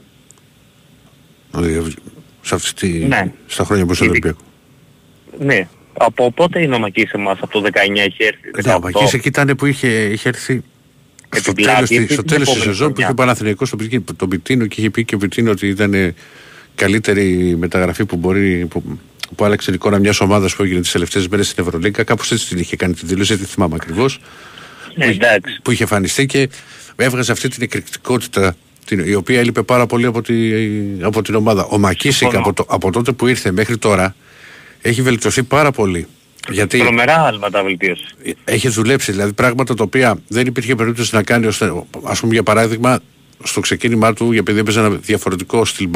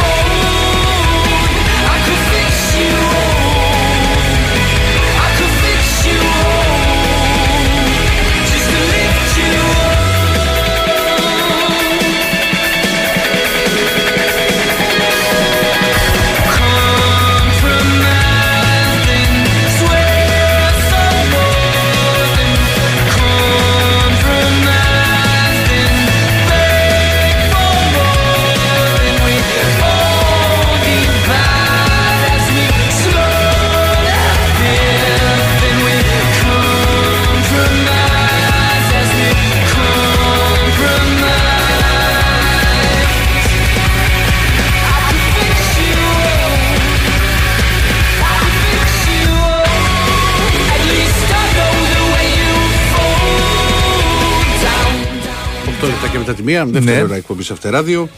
Και πριν συνεχίσουμε με εσάς, έχουμε το πιο γευστικό δώρο από τα άγραφα χίλια εννιακόσια εβδομήντα επτά. Ένα χορταστικό τραπέζι δύο ατόμων με τα πιο λαχταριστά κερατικά που τα άγραφα χίλια εννιακόσια εβδομήντα επτά σας προσφέρουν εδώ και σαράντα πέντε χρόνια. Άγραφα χίλια εννιακόσια εβδομήντα επτά. Ο πιο γευστικός γύρος της Αθήνας, μπριζολάκια και τα εκπληκτικά σπιτικά μπιφτεκάκια της Κυραλένης. Τα άγραφα χίλια εννιακόσια εβδομήντα επτά έχουν την απάντηση στην ακρίβεια με χορταστικές μερίδες και τίμιες τιμές. Τηλεφωνήστε τώρα στο δύο δέκα είκοσι δέκα εξακόσια και ακούστε όλες τις προσφορές live. Άγραφα χίλια εννιακόσια εβδομήντα επτά με τέσσερα καταστήματα. Δύο στα Πατήσια, ένα στην Εσμύρη και ένα στο Γαλάτσι, Βέικο εκατόν έντεκα με άνετο πάρκινγκ. Στείλτε τώρα μήνυμα στο πλαίσιο μέσα της που βρίσκεται στη συνότητα live στο site του Big Win Sport εφ εμ, γράφοντας ονοματεπώνυμο και τηλέφωνο για να δηλώσετε τη συμμετοχή και να μπείτε στη σημερινή κλήρωση που θα γίνει στο τέλος της εκπομπής, δηλαδή στις δύο παρά πέντε. Ο Μάκης δεν έχει βγει, το ζητάει ο κόσμος. Τι θα κάνω εγώ τώρα. Δεν θα πάρει, θα έχει πάρει. Δεν μπορεί. Ε, για πάμε. Μέρα. Καλημέρα. Γεια σου, ρε Βασιλάκη. Τι κάνετε, αγόρια? Εσύ τι κάνεις? Ε, τα ίδια. Δεν αλλάζει τίποτα. Διονύσαρα. Έλα, Μπίλη. Είσαι καλά, αγόρια? Καλά, φίλε μου, εσύ πώς είσαι? Μη στεναχωριέσαι. Για ποιο θέμα? Για το πρωτάθλημα. Τι κάνεις? Τα ίδια, ρε Διονύση. Μπράβο, φίλε. Ε, έχω νευριάσει πολύ με τη διατησία. Τους ξέρεις και τους Έλληνες.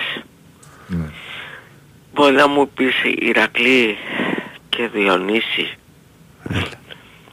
Αυτοί οι ξένοι και οι Έλληνες μπορεί να κοιτάξουν τις ομάδες και τις άλλες στα μάτια.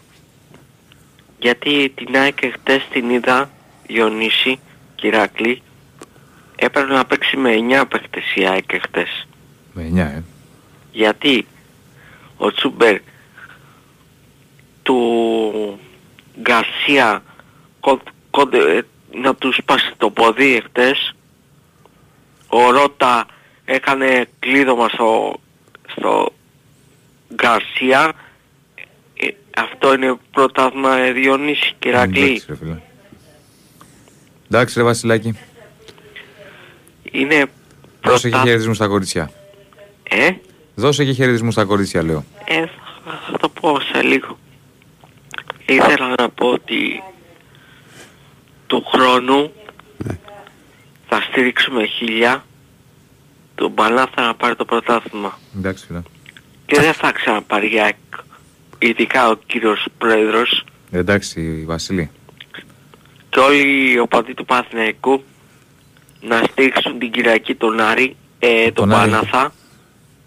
Και πιστεύω ότι η Ηρακλή θα χάσει ο ΑΕΚ από το Βόλο. Α, μάλιστα. Και εντάξει, θα είμαστε ισόβαθμοι. Εντάξει, Βασιλή. ογδόντα ογδόντα. Ε, έγινε, φίλε. Να μην χαίρονται οι έξιδες στο πρωτάθλημα, γιατί για την Κυριακή θα χάσει η ΑΕΚ. Έγινε, Βασιλή, έγινε. Yeah.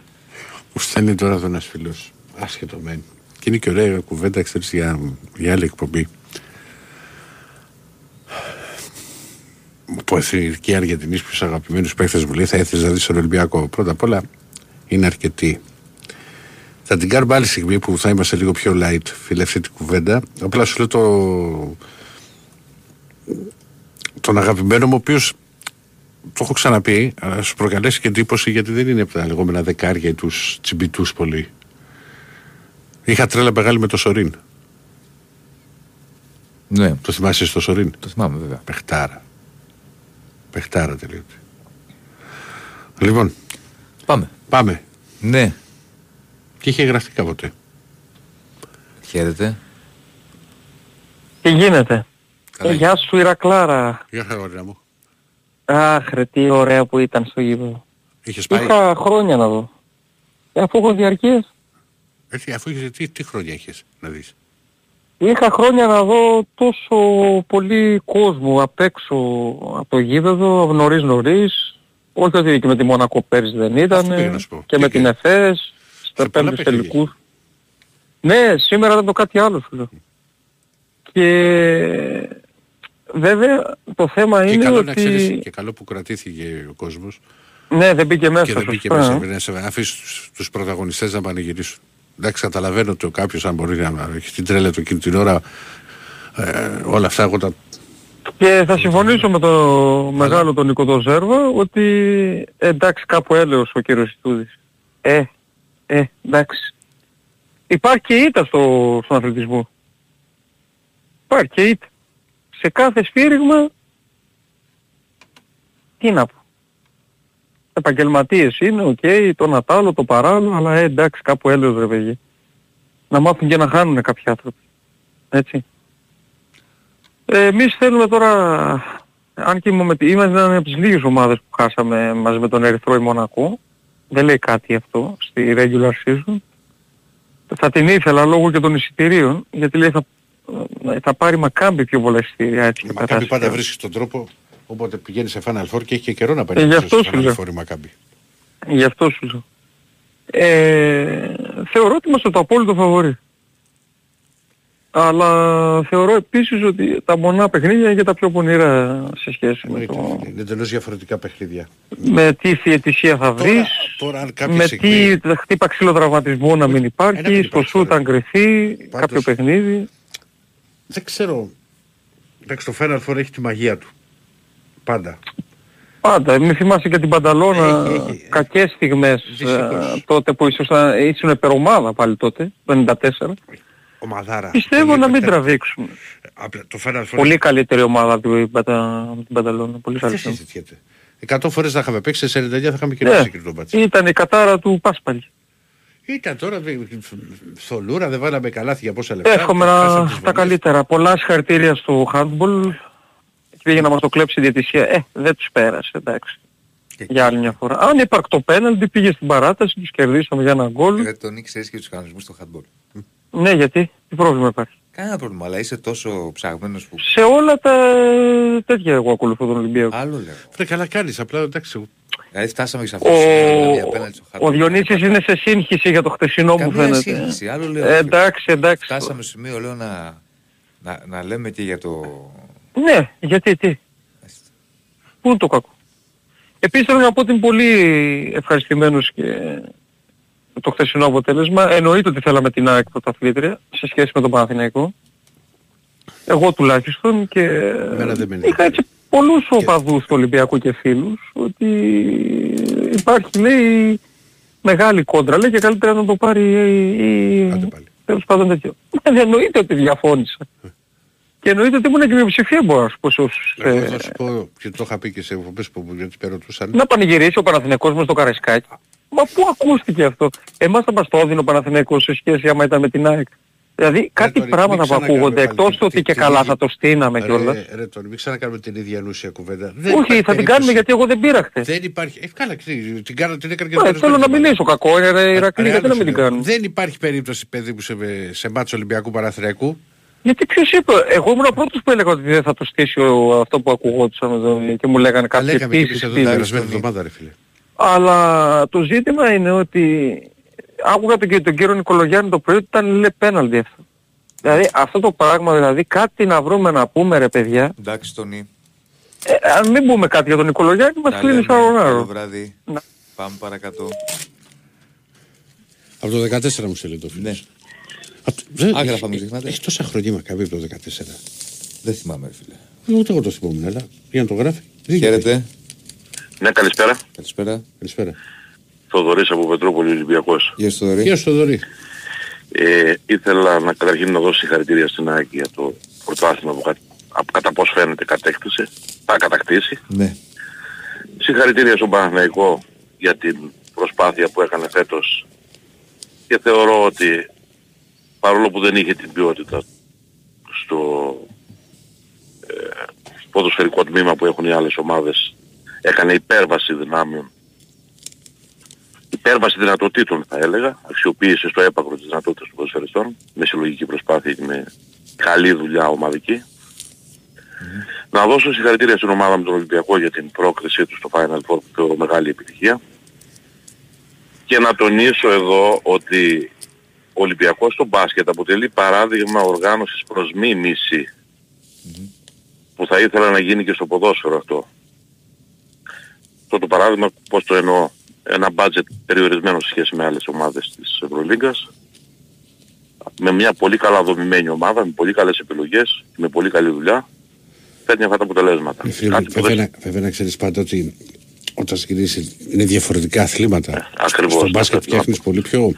πιο εύκολα, εύκολα γιατί είναι λίγο σε σχέση το... με το ποδόσφαιρο. Αμέλεια, ακριβώς, ναι. Δηλαδή στο μπάσκετ. Είναι άλλα τα μεγέθη, άλλα τα νούμερα. Και μια ομάδα η οποία, ας, ας σου φέρω ένα παράδειγμα τώρα τρελό. Η Άλβα yeah. Βερολίνου που τερ, τερ, τερ, τερμάτισε τελευταία. Yeah. Αν εμφανιστεί yeah. ένας τύπος ο οποίος έχει λεφτά και αρχίζει και κάνει, θα παίξει πρωταγωνιστικό ρόλο την επόμενη χρονιά.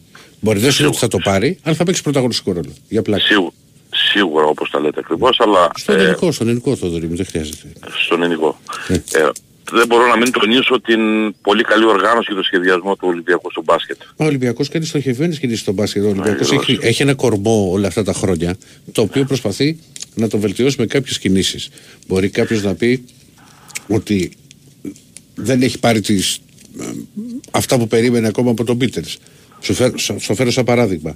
Ωραία. Αλλά δεν ξέρω εγώ αν ο Πίτερς εμφανιστεί στο, στο Final Four όταν θα χρειαστεί και, και κολλήσει δύο τρίποντα ή τρία. Στο ρόλο που τον οποίο το θέλει. Έχει ο καθένας το ρόλο, το έχουν ξεκάθαρους ρόλους, συγκεκριμένες κατευθύνσεις και ανταποκρίνονται στο ακέραιο, θεωρώ. Τώρα θα μου επιτρέψετε να πω δύο πράγματα για το ποδόσφαιρο που κατά την άποψή μου είχε άθλιο σχεδιασμό, προγραμματισμό και οργάνωση και απορώ για τον πρόεδρο του Ολυμπιακού, τον κύριο Μαρινάκη, που είναι πάρα πολλά χρόνια στην ομάδα, να επιτρέπει τέτοιο προγραμματισμό και τέτοια οργάνωση σαν αυτή που είχε φέτος. Κοίτας, όταν, δεν εξετάζω. Μιας και μιλάς τώρα για, για τη συγκεκριμένη περίοδο. Ναι. Όταν ο Ολυμπιακός έχει πάρει δέκα πρωταθλήματα στα δεκατρία χρόνια όσο είναι εξίσου βαρύ. Θα υπάρξουν και στιγμές ναι. που σίγουρα θα γίνουν λάθη, όπως γίνανε φέτος. Γιατί όταν ας πούμε φτάνει σε ένα σημείο να, να γίνονται τόσες αλλαγές προπονητών και τόσες μεταγραφές. Αυτά ήθελα να πω. Ναι. Ό, όχι, είναι, είναι δεδομένο. Γιατί είχαμε πει ότι θα την κάνουμε και την κουβέντα, ξέρεις, όταν θα τελειώσει η σεζόν. Και, είναι, είναι δεδομένο ότι κάποια πράγματα πήγανε στραβά. Δεν μπορεί να πει κανείς το όνομα. Και ο ίδιος ο Ολυμπιακός το ξέρει. Να... Προ... Καλύτερα από όλους. Και να αυτό το εστιάσω πράγμα... λίγο περισσότερο. Αυτό το πράγμα θα προσπαθήσει να βελτιώσει φέτος. Ναι. Να γίνει, ξέρεις, το ξεσκαρτάρισμα στο ψυχοδυναμικό. Να βρεθεί ο προπονητής ο οποίος θα έχει την ομάδα. Ο Ολυμπιακός βρίσκεται τις επαφές. Αλλά δεν νομίζω ότι τις επόμενες, τις επόμενες δύο εβδομάδες θα έχει ξεκαθαρίσει το συγκεκριμένο τοπίο. Και θα έχει ξεκαθαρίσει βέβαια και σε ποια διοργάνωση θα παίζει στην Ευρώπη ο Ολυμπιακός. Γιατί θα ξεκινήσει από τη διοργάνωση, αν θα είναι στο Europa League ή αν θα πάει στο Conference, εξαρτηθεί και από πότε θα ξεκινήσει η προετοιμασία. Να πω δύο πραγματάκια πάνω σε αυτό όμως. Ναι. Ναι. Δεν είναι δυνατόν να αλλάζουν τρεις-τέσσερις προπονητές μέσα σε μια σεζόν. Δεν είναι δυνατόν από τον Ιούνιο μέχρι τώρα να έχουν αλλάξει σαράντα πέντε ποδοσφαιριστές. Δηλαδή οι ποδοσφαιριστές να έρχονται την εβδομάδα, την άλλη να φεύγουν. Σε ένα μήνα να ξαναφεύγουν, να ξαναέρχονται. Αυτά, ε, στο Δωρή μου τα είχα ξανασυζητήσει αυτά και όταν γινόντουσαν, όταν είχε γίνει όπως για παράδειγμα ναι. τότε με τον Ζιγκερνάκελ. Και ακριβώς, ναι. Όσο, ε, είχαμε κάνει την κουβέντα. Το θέμα είναι ο Ολυμπιακός ότι ξεκίνησε με προγραμματισμό Μαρτίνς, ήρθε ο Κορμπεράν και μετά εμφανίστηκε σε σύντομο χρονικό διάστημα. Έφυγε μάλλον ο Κορμπεράν και σε σύντομο χρονικό διάστημα ήρθε ο Μίτσελ. Δηλαδή τρεις προπονητές που μπορεί να είχαν και σίγουρα διαφορετικά θέλω και, διαφορε, και διαφορετικό τρόπο με τον οποίο θα ήθελε να παίζει ο Ολυμπιακός. Οπότε λοιπόν αναγκαστικά γίνανε ας πούμε κινήσεις που μπορεί να σου φαίνονται περίεργες. Όπως τώρα φύγει ο Ζιγκερνάκελ, ένας παίκτης ο οποίος με το που έπαιξε στο ξεκίνημα είχε βάλει και δύο γκολ. Δεν λέω ότι είχε μαγέψει στο διάστημα γιατί δεν ήταν καλός Ολυμπιακός. Ναι. Ε, πάνω σε αυτό να πω το εξής. Ε, ο Ολυμπιακός ήταν και καλή ομάδα. Η καλύτερη ομάδα κατά την άποψή μου ήταν η εποχή του Μπάκεβιτς και η εποχή του Βαλβέρδε. Ο Βαλβέρδε κατά την προσωπική μου άποψη είναι ο καλύτερος προπονητής που έχει δουλέψει στα ελληνικά γήπεδα με βάση την καριέρα του, την πορεία του και τη διαδρομή του και το επίπεδο που έφτασε να κοουτσάρει την Μπαρτσελόνα. Όταν ήρθε στον Ολυμπιακό θυμάμαι τη δήλωσή του, τρεις, τρεις λέξεις είχε πει. Ταχύτητα, pressing και ρυθμό. Ναι, και δεν ήθελε ποτέ να γυρίσει στον τερματοφύλακα. Ακριβώς. Γιατί είχα δει την πρώτη του προετοιμασία. Για να το πετύχει ναι, αυτό. Όμως, είδες, πάνω σε αυτό που λες για τον Βαλβέρδε που είναι ένας προπονητής το οποίος ναι. έχει την αναγνώριση από όλους τους φίλους του ποδοσφαίρου. Όταν έφυγε την πρώτη χρονιά από τον Ολυμπιακό πήγε στη Βιγιαρεάλ. Ναι. Ε, τον διώξανε το Γενάριο ως αποτυχημένο και η Βιγιαρεάλ έπεσε κιόλας. Και συνο... ότι... Συνολικά μιλάω ότι πρόκειται για ένα πάρα ότι, πολύ ότι καλό μπορεί, αυτό το λέω, ξέρεις, το φέρω σαν παράδειγμα ότι ναι. και ένας πολύ καλός προπονητής κάπου μπορεί να μην πετύχει. Ναι. Θέλω να το πάω στο εξής όμως. Ναι, και θα ότι... ολοκληρώσουμε τη δωρή και πάρει και άλλη μέρα γιατί πάμε στα τετράλεπτα, πεντάλεπτα γι' αυτό. Ένα, μια φράση να πω ναι, μόνο. Ναι, βεβαίως, βεβαίως. Ναι, μια φράση. Mm. επειδή η ταχύτητα του πρέσ και το ρυθμό χρειάζεται και υλικά, χρειάζεται ποδοσφαιριστές γρήγορους, ο Ολυμπιακός αυτή τη στιγμή, ειδικά στα χαπ, υστερούσε σε ταχύτητα. Ένας πιο αργός από τον άλλον ήταν πλην του Ιμπεόμ και του Σαμαζέκου. Ένα. Δεύτερον, πλάγιους, μπακ και εξτρέμ δεν είχε φέτος, μέχρι τη στιγμή που έφερε τον Βραζιλιάνο και... Φλαμέγκο. Άρα και ο Κανός όταν ήρθε έδειξε πράγματα. Τέλος πάντων, να μην πάμε τώρα σε εποχή Καλέτη και Τζόρτζεβιτς και Γιανακόπουλου και Ποντένσε. Θα τα πούμε, δεν γίνεται σύγκριση. Ένα μόνο, ένα, μία φράση μόνο. Ήθελα να δω και ένα σχεδιασμό από μια ελληνική ομάδα, εκεί που διαθέτουν ένα μπάτζετ τριάντα εκατομμυρίων, να διαθέσουν πέντε εκατομμύρια, επιλέγοντας μια σχολή ποδοσφαίρου, πρώτος προπονητής, δεύτερος προπονητής, βοηθός, δεύτερη ομάδα, τρίτη ομάδα, τέταρτη ομάδα, από τις ακαδημίες όλες, να δουλεύουν ένα συγκεκριμένο μοντέλο ποδοσφαίρου. Από τη στιγμή που δεν μπορούμε να πληρώνουν οι ελληνικές ομάδες ακριβά συμβόλαια και ε, μεταγραφές μεγάλες, να αναδείξουν ποδοσφαιριστές. Ναι. Πόσο πετυχαίνεις αυτό? Όχι αλλάζοντας τέσσερις και πέντε προπονητές, ούτε άλλο στην πρώτη ομάδα, άλλη σχολή στη δεύτερη, άλλη στην τρίτη. Μια ενιαία λειτουργία, ένα καλό προγραμματισμό, ένα καλό σχεδιασμό, έναν αθλητικό διευθυντή και μια οργάνωση τέτοια σαν αυτή που σας αναφέρω. Okay. Ευχαριστώ πολύ. Καλά. Συνεχίζετε να στέλνετε διάγραφα. Καλησπέρα μου στο... στο Βασίλειο την Πετρούπολη. Δεν με, με άκουσε ο Δεσύλλας. Το, το έριξες στο στοίχημα και το βγάλες. Ναι, δεν σ' άκουσα. Δεν σ' άκουσα. Vinicius anytime. Κακός, κακός. Αφού το βάλες. Δεν, δεν ξέρω τι με πιάσει. Φοβήθηκε στο Vinicius. Ναι. Για πάμε παρακάτω. Και μόλις τον είδες. Χαίρετε. Γεια. Γεια. Γεια. Καλησπέρα. Όπο Μόναχο. Καλώς τον. Τι κάνουμε. Γεια. Στεναχώρια. Ναι. Προσπαθούμε να τα απεξέλθουμε λίγο με την όλη κατάσταση. Ε, θα σας βάλω λίγο μια άσχετη πινελιά αρχικά, για να μπορούμε μετά στο θέμα, για να προλάβουμε. Μια άσχετη πινελιά. Η άσχετη πινελιά είναι, δεν ξέρω κατά πόσο έχετε δει κανένα γερμανικό πρωτάθλημα τώρα τελευταία. Ε, σας βάζω λίγο στη λούμπα. Δέστε Ντόρτμουντ το Σαββατοκύριακο. Με τη Βόλσμπουργκ. Θα είστε στην μπάλα. Το χάζεψα αυτό το έξι μηδέν, δεν λες? Ναι. Ναι, το χάζευα λίγο. Ε, επειδή την ψιλοσυμπαθώ εδώ στη Γερμανία, στην Ντόρτμουντ, ε, και είναι κοντά στο πρωτάθλημα, έχω τα τελευταία τρία Σαββατοκύριακα, δηλαδή έκατσα γύρω τα μάτια της. Γιατί δεν το περίμενα με το υλικό που είχε, αλλά παίζει πολύ ωραία μπάλα. Χάθηκε το τόπι, ε. Χάθηκε το τόπο, δηλαδή και τη Φραγκφούρτη την τελευταία φορά που ήταν στην έδρα της την πήρε παραμάζωμα και μες στον Μπόχουμ, εντάξει, της σφάξαμε. Στον Μπόχουμ το...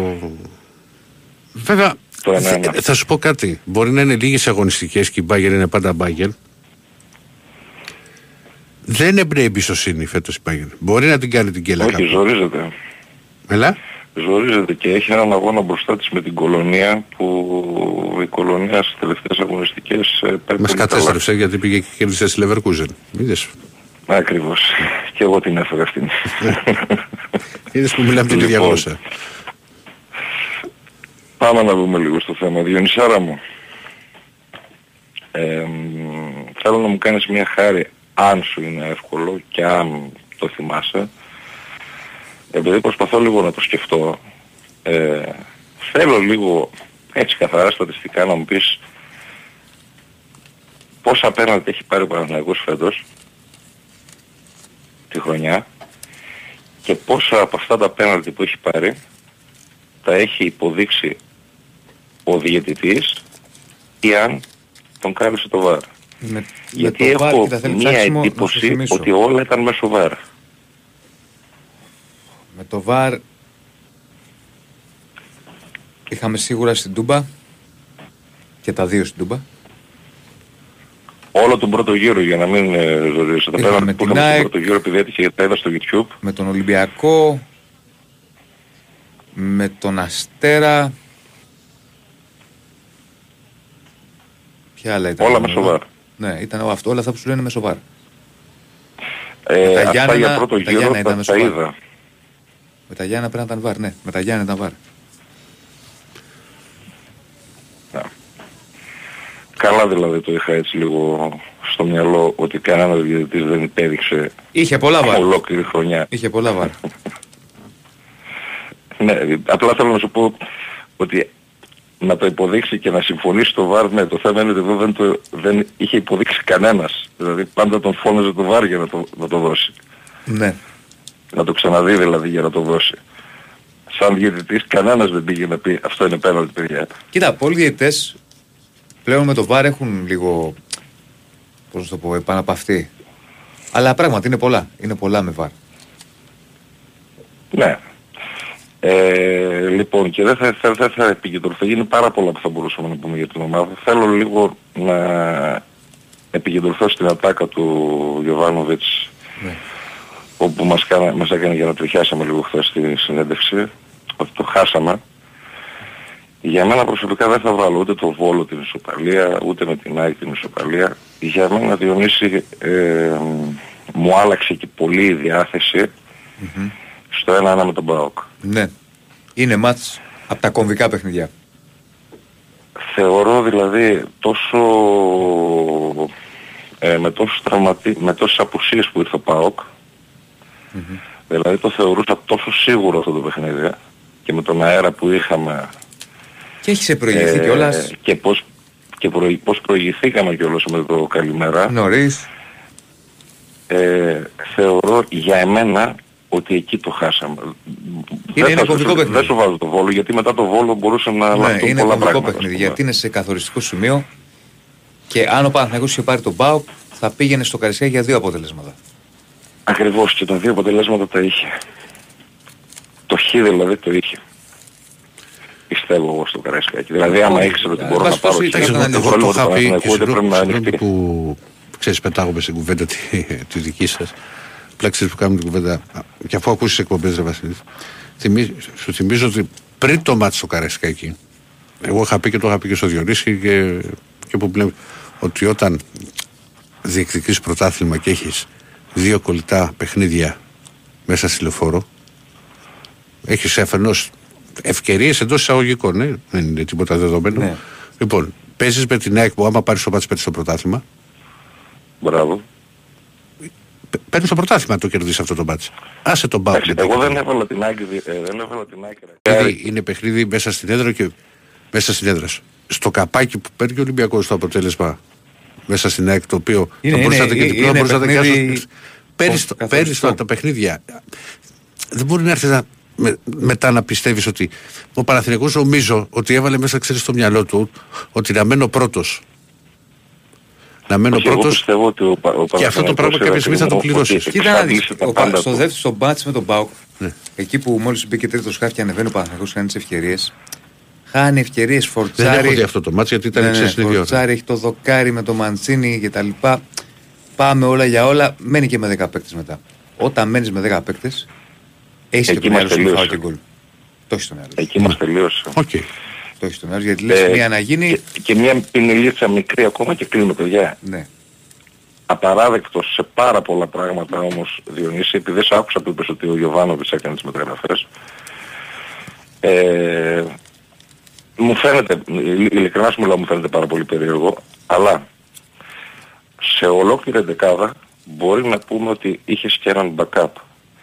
Στην τριπλέτα του κέντρου εγώ δεν μπορούσα να φανταστώ με απουσία Πέρεθ, με απουσία Κουρμπέλη, με απουσία Τσέριν ποιον θα βάλεις αν θα λείψει για να αντικαταστήσει. Εκεί έπρεπε να αποκτηθεί, δηλαδή, αυτό εκεί ήταν που έλεγε τα Χριστούγεννα. Αποκτήθηκε ο Τσόκα που είναι ένα παιδί, εντάξει, έχει δύναμη, διάθεση κτλ. Νέο παιδί, αλλά έπρεπε να αποκτηθεί ένας πιο έμπειρος, πιο ποιοτικός ποδοσφαιριστής. Και να δούμε και τον Τρουγέ έτσι, γιατί τον έχουμε ξεχάσει τον άνθρωπο με τον δραματισμό τώρα από τη νέα χρονιά. Γεγιαφάνες, Αλεξανδρόπουλου, Μαωρίσιο. Ναι. Ας ήταν και αυτοί ακόμα και πιστεύω θα ήταν πολύ καλύτερα. Ναι, σου, δεν θα το μάθουμε ποτέ. Να είσαι καλά. Για να πάμε, πάμε διάλειμμα. Διάλειμμα. Πάμε διάλειμμα και επιστρέφουμε για το τελευταίο ημίρο. Μην ξεχνάτε άγραφα.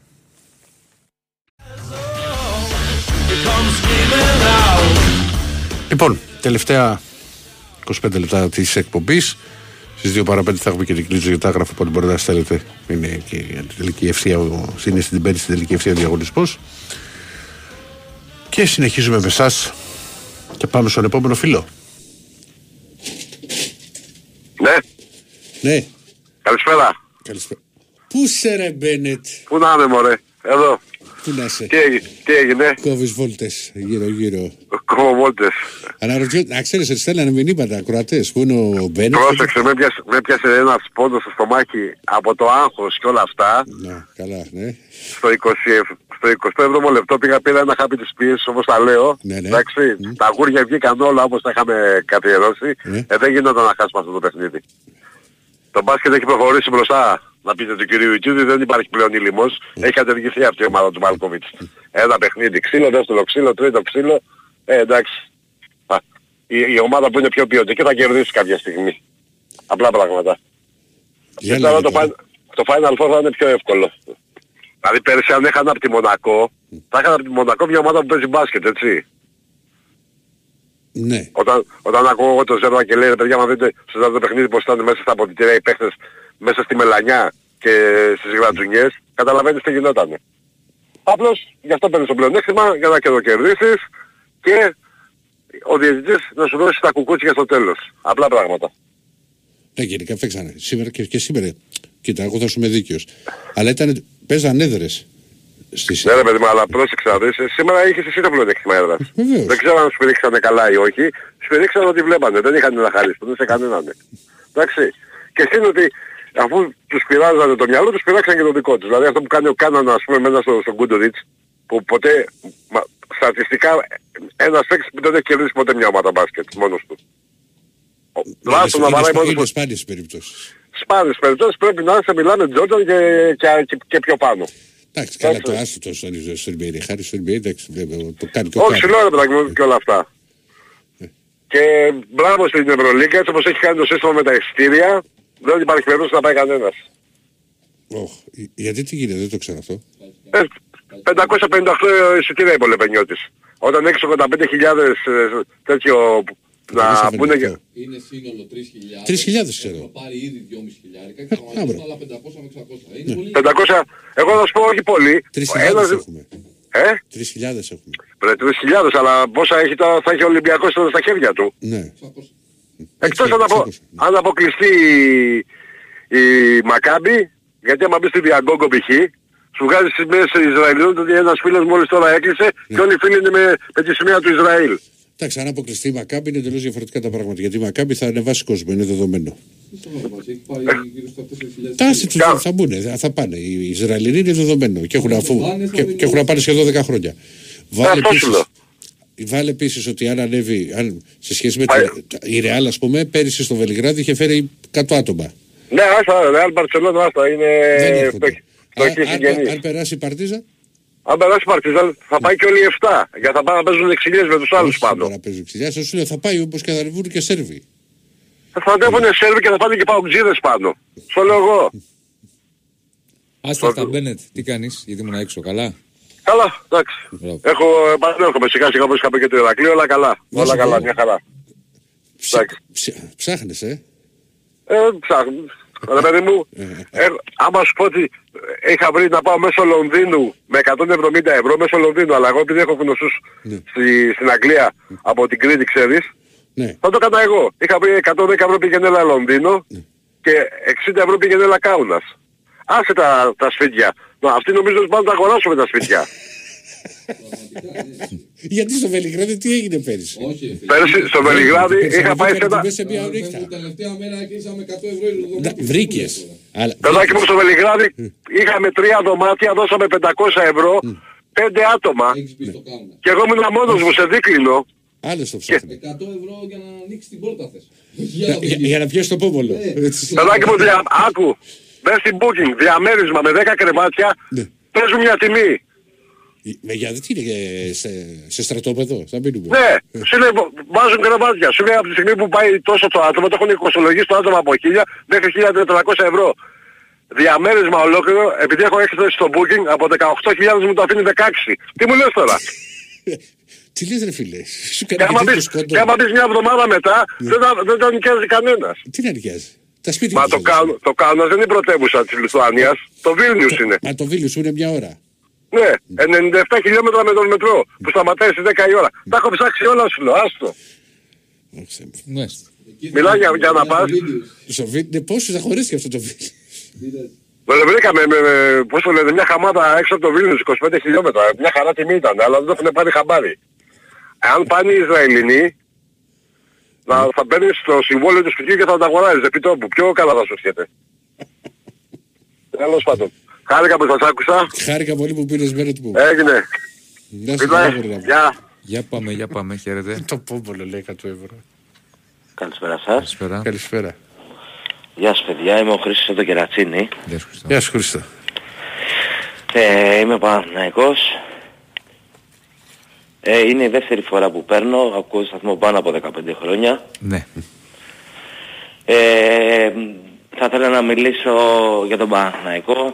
Ε, είμαι στεναχωρημένος. Λογικό. Ε, απλά Διονύση μου, να σου πω την άποψή μου, ναι. Δεν είμαι ευχαριστημένος στον Παναθηναϊκό στα ντέρμπι, ναι. Φέτος. Στα ντέρμπι φέτος ο Παναθηναϊκός είχε μία νίκη με ΑΕΚ, τρεις ισοπαλίες, ε, μία ήττα. Είχε... Δεν δε μιλάω για το αποτέλεσμα, ναι, εννοείται ότι χαίρομαι, όποιο ντέρμπι κερδίζω. Θέλω να πω ότι δεν μου έδειξε ο Παναθηναϊκός την ομάδα που θα χτυπήσει το ντέρμπι. Κάποια στιγμή ο Παναθηναϊκός, όσο πέρναγε καιρός, μπήκε πολύ στη λογική του αποτελέσματος. Ναι. Η καλύτερη εμφάνιση του Παναθηναϊκού σε ντέρμπι, στο, στο, στο, από το δεύτερο γύρο και μετά, από το δεύτερο γύρο και μετά, ήταν με τον Ολυμπιακό στη Λεωφόρο. Ε, η ε, ε, η ε, χειρότερη εγώ... του για μένα. Κοίτα, και σε αυτό το είπα της βέβαια. Ήταν με τον Ολυμπιακό στο Καραϊσκάκι. Στο πέντε μηδέν. Mm. Α, εννοείται αυτό. Στο, στο δύο μηδέν μας κερδίσατε. Ναι, έχετε πει πολύ καλύτερα στο μάτς. Πολύ καλύτερα με ρυθμό. Φάση δεν είχε πριν γίνει το λάθος. Ναι, ρε παιδί, αλλά φαινόταν ότι έπαιζε καλά. Κατάλαβες. Ε, ε, ναι. Αυτό είναι. Αυτό είναι. Ε, ε, ναι. Εγώ, παιδιά, το, τον Παναθηναϊκό τον ευχαριστήθηκα σε ντέρμπι που και ας έχασα ένα μηδέν με την ΑΕΚ. Στη Φιλαδέλφια λες. Ναι, ναι, ναι. Που χάσαμε ένα μηδέν. Με το δοκάρι του Ιωαννίδη. Ναι, εντάξει, μοιρασμένο δε, μάτσο. Δηλαδή θέλω να πω σε ντέρμπι φάσεις και ομάδα. Δεν που είχε έβγαλ... πολλές φάσεις και εκείνος. Δεν είχε πολλές φάσεις. Νομίζω τις περισσότερες φάσεις ο Παναθηναϊκός τις είχε με την ΑΕΚ στην αρχή στο δύο ένα στη Λεωφόρο. Που είχε και τα δύο δοκάρια. Επίσης, μια και λέμε τώρα για αρχή, είναι ξεκάθαρο ότι ο Αϊτόρ κόστησε πολύ στον Παναθηναϊκό. Δηλαδή, στο δημιουργικό κομμάτι δεν πήρε ο Παναθηναϊκός μετά πράγματα τα οποία έπαιρνε τον Αϊτόρ. Πολύ, πολύ. Ε? Συμ, συμφωνώ. Γκολ, ε, φάσεις, ε, ε, σέντρες, ε, ε, έχασε πολλά πράγματα. Έχασε πολλά πράγματα, αλλά νομίζω ότι και μετά τον Αϊτόρ δεν είχε κάποιο παίχτη. Δηλαδή εμένα, η ομάδα αυτή δεν μου έβγαζε μετά ότι θα έρθουν παίχτες από τον πάγκο και θα αλλάξουν όλη την ομάδα. Ναι. Που αυτό το είδα στην ΑΕΚ. Και σίγουρα πραγματικά... θα έπρεπε να γίνουν καλύτερα πράγματα το Γενάρη. Φάνηκε. Ναι, εντάξει, ε, ε, εντάξει, συμφωνώ. Ναι. Θέλω να καταλήξω και να πω. Προσωπικά, εμένα σαν Χρήστο, mm-hmm. και ας είμαι Παναθηναϊκός, μου άρεσε πιο πολύ η ΑΕΚ. Και ναι, το η λέω... ΑΕΚ ήταν πιο ελκυστική, το έχουμε ξαναπεί ο Παναθηναϊκός. Ε, όχι πιο όχι μόνο πιο ελκυστική, και στα ντέρμπι ήταν. Ναι, ναι. Δηλαδή έδειξε πιο, τελε, έδειξε πιο, πιο ομάδα παιδί, ναι. Και στα ντέρμπι. Έβγαζε φάσεις, έβγαζε... Εντάξει. Ο Παναθηναϊκός ήταν πιο σταθερός, πιο σκληρός, η ΑΕΚ ήταν πιο θεαματική. Μια και κάνετε αυτή την κουβέντα και εσείς και απέκτες, συμφωνώ για τον Αϊτόρ. Γιατί η ΑΕΚ σε σχέση με τον Παναθηναϊκό. Και ο τέτοιος. Ο Βέρμπιτς. Περίμενες πράγματα. Βέβαια. Γιατί η ΑΕΚ σε σχέση με τον Παναθηναϊκό μεσοεπιθετικά έχει περισσότερες ποιοτικές λύσεις. Και, ένα, και ένας μεγάλος στόχος για μένα για τον Παναθηναϊκό ενόψει νέας σεζόν θα είναι να γεμίσει μεσοεπιθετικά με ποιότητα. Γιατί αμυντικά καλά είναι ο Παναθηναϊκός. Άντε να πάρει ένα στόπερ ή μπακ ακραία. Οκ. Εξτρά. Εκεί που θέλει ο Παναθηναϊκός πράγματα είναι μεσοεπιθετικά να γεμίσει με περισσότερη ποιότητα. Οκ, okay, θα το γυρίσω Αϊτόρ, θα δούμε και τον Τρουικέ, εντάξει το παιδί δεν το έχουμε δει καθόλου, αλλά θέλει πράγματα. Θέλει κι άλλο εξτρέμ, θέλει κι άλλο επιθετικό για μένα, θα έχει και Ευρώπη, ε. Δεν είναι μόνο η Ελλάδα, δηλαδή θα είναι άλλα πράγματα φέτος. Αν πάνε όλα καλά και πάρει μια πρόκληση τουλάχιστον για να έχει εξασφαλισμένη παρουσία σε ομίλους. Ε, οπότε θα πρέπει να γεμίσει και να γεμίσει μεσοεπιθετικά. Η ΑΕΚ, ας πούμε, με τα γραφικά δεν έχει τόσες ανάγκες ενώ ψηνά σεζόν. Μεσοεπιθετικά έχει λύσεις.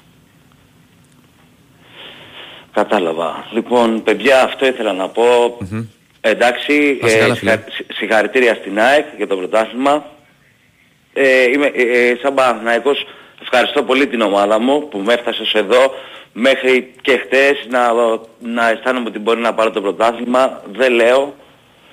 Και εύχομαι παιδιά υγεία σε όλους τους φιλάθλους, σε όλους τους οπαδούς, γιατί τα πράγματα είναι δύσκολα, και να αγαπάμε μόνο την ομάδα μας και να ακολουθούμε όσο μπορούμε.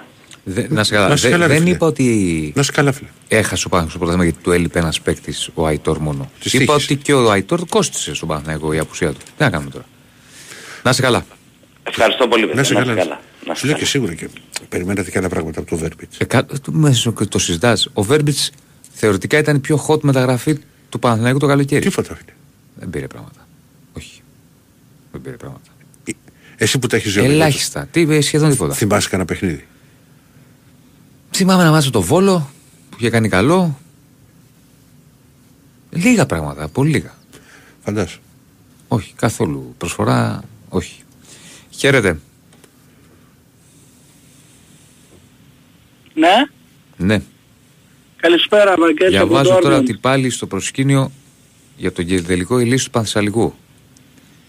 Εκεί θα πάει. Τι γίνεται τελικά με αυτό. Εκεί θα πάει. Λάρισα, Κύπρος, Αλβανία. Μα εκεί είναι στο καταστατικό, αδερφέ. Θα γίνει Πανθεσσαλικό και εξωτερικό. Δεν θα γίνει πουθενά άλλο. Και τι γίνεται. Ναι, έλα, φίλε. Ναι, ακούγουμε. Ναι. Ναι, έλα, ο Ντόρτμουντ. Ναι, σωστά, σωστά. Ο, ο παδός της Άιντραχτ. Έτσι ακριβώς. Λοιπόν, μπράβο στον Ολυμπιακό και συγχαρητήρια για την ομάδα σας. Και καλή επιτυχία στο, στο Κάουνας. Μακάρι να το πάρετε. Πραγματικά στο μιλάω Ηρακλή, μακάρι. Όταν παίζει ο Ολυμπιακός Ευρώπη, τους υποστηρίζω, ας πούμε. Για χθες ήθελα να μιλήσω κιόλας. Ακούγουμε.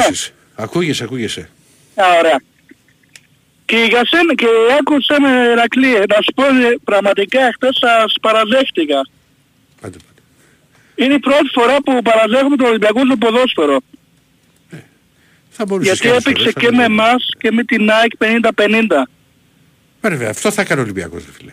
Το, αυτό το, το, που το, λέ... το, το, το τι υπήρχε περιορίζοντα, δεν θυμάσαι τι λέγαμε πριν τα παιχνίδια εδώ. Ναι, ναι, ναι. Εγώ, θυμάσαι, που, εγώ είχα πει, θυμάσαι που είχα πει και πριν το μάτς με την ΑΕΚ, ότι εγώ δεν βλέπω και οι δύο να κάνουν τρία στα τρία. Που, που έλεγαν ότι. Ναι, που είχε, ναι. Ξέρεις, που πίστευαν ότι ο Παναθηναϊκός θα πάρει το πρωτάθλημα, ότι θα κάνει τρεις νίκες σερί και θα κάνει και έκτρες. Και εγώ λέω, δεν θα κάνουν και δύο τρεις. Το πίστευα πάρα πολύ. Ήξερα πώς θα παίξει ο Ολυμπιακός με την ΑΕΚ και πώς θα παίξει με τον Παναθηναϊκό. Δεν είναι εύκολα. Το Ολυμπιακός Παναθηναϊκός, το έχουμε ξαναπεί, είναι το αιώνιο ντέρμπι. Δεν κοιτάζεις ούτε αγωνιστική κατάσταση, ούτε απουσίες, ούτε βαθμολογικό ενδιαφέρον. Πάντα υπάρχει κίνητρο σε αυτά τα παιχνίδια. Πάντα. Σβήνονται όλα. Διαγράφονται. Όσο θυμάμαι εγώ τον εαυτό μου, που είναι και, και πλέον σε λίγο παίζουμε με κίτρινη κάρτα, θα μπούμε στα πενήντα, αυτό το πράγμα συνέβαινε στα Παναθηναϊκός Ολυμπιακός. Μπορεί χτες, μπορεί χτες να έχασα το πρωτάθλημα, αλλά τουλάχιστον το έχασα στο, στο χορτάρι. Και με την ΑΕΚ παίξατε πενήντα πενήντα, γι' αυτό σας παραδέχτηκα πραγματικά και με την ΑΕΚ, που εγώ έλεγα εντάξει ότι την ΑΕΚ ίσως κάνει κάτι ο Ολυμπιακός, αλλά του παίξατε πενήντα πενήντα. Κοίτα και γκολ μέσα στα Φιλαδέλφια, αλλά τι να πούμε, δεν το έδωσαν. Mm. Χάσαμε το πρωτάθλημα δυστυχώς. Για παράδειγμα ο Πάοκ, ο Άρης και ο Βόλος με μας έπαιξαν σαν να τα έκαναν τελικό σκυπέλο και με την ΑΕΚ δεν έπαιξαν. Με πείραξε αυτό. Αλλά εντάξει, όπως είπα, μπράβο στο Ολυμπιακό πραγματικά. Και μπράβο και στη δικά μας ομάδα. Πραγματικά, γιατί γίναμε όλοι μια γροσιά και τον πιστέψαμε τον πρωτάθλημα και γίναμε όπως αρμόδιοι στην, ας πούμε, με το Ολυμπιακό στις μεγαλύτερες ομάδες στην Ελλάδα. Mm-hmm. Πραγματικά κρίμα. Χάσηκε μεγάλη ευκαιρία, δεν περάσει. Τουλάχιστον εμείς το χάσαμε στο χορτάρι, ήσαν από παραπάνω, αλλά καταλαβαίνετε και μόνοι σας. Να σε καλά.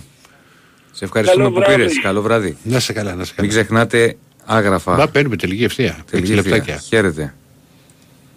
Καλησπέρα, Ηρακλή. Καλησπέρα. Ο Τάσο τον Κορδαλέπτη. Έτσι γάμπη δεν έβγαινες τώρα πριν από το πέμπτο το μάτς. Λοιπόν, ε, καταρχήν θα ξεκινήσω να δώσω συγχαρητήρια στον προπροηγούμενο που πήρε. Είναι, ήταν υπόδειγμα φιλάθλου πραγματικά. Παναθηναϊκός ήταν το παλικάρι από ό,τι κατάλαβα, αλλά ήταν υπόδειγμα πραγματικά αυτά που είπε. Θέλω να δώσω συγχαρητήρια στην ομάδα μου που πήρε το πρωτάθλημα ε, πραγματικά παντελονάτα, γιατί ήταν η πιο ελκυστική, όπως είπε και ο Διονύσης και ο Ηρακλής, όπως είπατε και οι δύο μέσα στο γήπεδο. Λοιπόν, ε, αυτά τα υπονοούμενα ότι δεν έπαιξε ο ΠΑΟ και ο Άρης μαζί μας και παίξαμε με τον Παναθηναϊκό πιο γερά, εγώ δεν είδα αυτή τη διαφορά. Γιατί λέγανε ο Ολυμπιακός θα χάσει, μετά λέγανε ότι ο ΠΑΟΚ έκατσε με την ΑΕΚ και έφαγε τέσσερα γκολ. Από πού και που βγαίνει αυτό, γιατί ο Παναθηναϊκός δεν κέρδισε τον ΠΑΟΚ μέσα του ΠΑΟΚ στα δύο παιχνίδια. Τι σημαίνει αυτό. Έκατσε δηλαδή να χάσει στο τέσσερα μηδέν από την ΑΕΚ, όπως είπε ο προηγούμενος ο Κρατής. Δεν ξέρω, το, πιστεύω να το ακούσατε αυτό το πράγμα, ότι αφήσαν υπονοούμενο ότι ο Άρης και ο ΠΑΟΚ έπαιξαν πιο χαλαρά με την ΑΕΚ. Έτσι δεν είπε ο προηγούμενος ο Κρατής. Ε, δεν κατάλαβα τώρα γιατί σου είπε, μη σου ψέματα. Εντάξει, δεν χρειάζεται, πάμε, έλα. Λοιπόν, δεύτερον, ε, επειδή ανέφερε για την απουσία του Αϊτόρ, θα σου πω και εγώ ότι ήταν τεράστια απουσία για τον Παναθηναϊκό mm-hmm. και σαν σκόρερ αλλά και σαν ποιότητα. Γενικά, γενικά. Ήταν επιδραστικός πολύ μέχρι να... θα σου πω ότι να... και, και, αλλά και η ΑΕΚ έφτασε σε σημείο να παίξει πολύ μεγάλο διάστημα χρονικό χωρίς Ελίασον, χωρίς Γκατσίνοβιτς, χωρίς Αραούχο. Δεν είναι το ίδιο, γιατί ήταν λίγο το μικρότερο διάστημα. Αυτός τώρα έπαθε το έχασε όλη τη χρονιά. Ο Ελίασον δεν ήταν μικρό διάστημα. Δύο μήνες πόσο ήταν, ενάμιση. Παραπάνω ήταν. Ο, ο, ο, ο Αϊτόρ έχασε τη χρονιά. Ίσως και τρεις. Λοιπόν, για αυτή την έννοια το λέω. Ο, Ελία, ο Αϊτόρ έπαθε χιαστό. Η ΑΕΚ έπαθε σοβαρές. Ο άλλος έσπασε το πόδι, το έπαθε κάτω. Ναι, σοβαρή τραυματισμή. Άλλο λέω. Επέστρεψαν οι παίκτες όμως και βοήθησαν μετά την ΑΕΚ. Κατάλαβες. Ο Αϊτόρ δεν επέστρεψε. Στα κρίσιμα μάτς μου έλειξε ο Αραούχο. Σε όλα τα πράγματα. Ναι, άλλο οι απουσίες αυτές. Όλες οι ομάδες έχουν απουσίες μέσα στη χρονιά. Αυτό ακριβώς. Όλοι θα έχουμε απουσίες. Ο χιαστός είναι η μεγαλύτερη απουσία. Γιατί μένει, χάνει τη χρονιά ο παίκτης. Εγώ πιστεύω ότι η ΑΕΚ το πήρε πραγματικά παντελονάδα, γιατί ήταν η πιο ελκυστική και πιο έπαιξε το πιο όμορφο ποδόσφαιρο. Ε, ήθελα να πω ο Ηρακλής πραγματικά για την ομάδα σου συγχαρητήρια. Απλώς δεν μου αρέσει το σύστημα της Ευρωλίγκας αυτό το να γίνονται Final Four. Γιατί. Μα να γίνονται σειρές λες. Ε, βέβαια δεν μου αρέσει. Εμένα μου αρέσει όπως ήταν το εν μπι έι. Η καλύτερη ομάδα έχει το δικαίωμα να παίρνει το πλεονέκτημα μέχρι και το τέλος, μέχρι τον τελικό. Να έχει ένα πλεονέκτημα έδρας.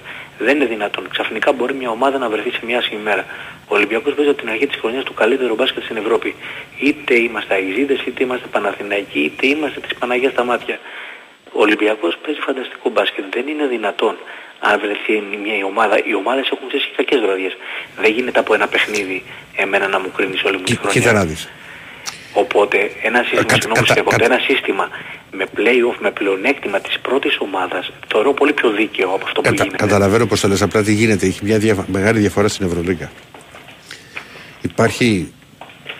Υπάρχει πολύ μεγάλη διαφορά στα budget των ομάδων. Στο εν μπι έι δεν είναι το ίδιο. Και το ξέρεις πολύ καλά. Ναι, Ηρακλήμου, αλλά μια χρονιά. Ά, άλλο θα σου πω. Καταλαβαίνω πως το λες ότι μπορεί ναι. σε, σε ένα μάτσο να σου πάνε όλα στραβά.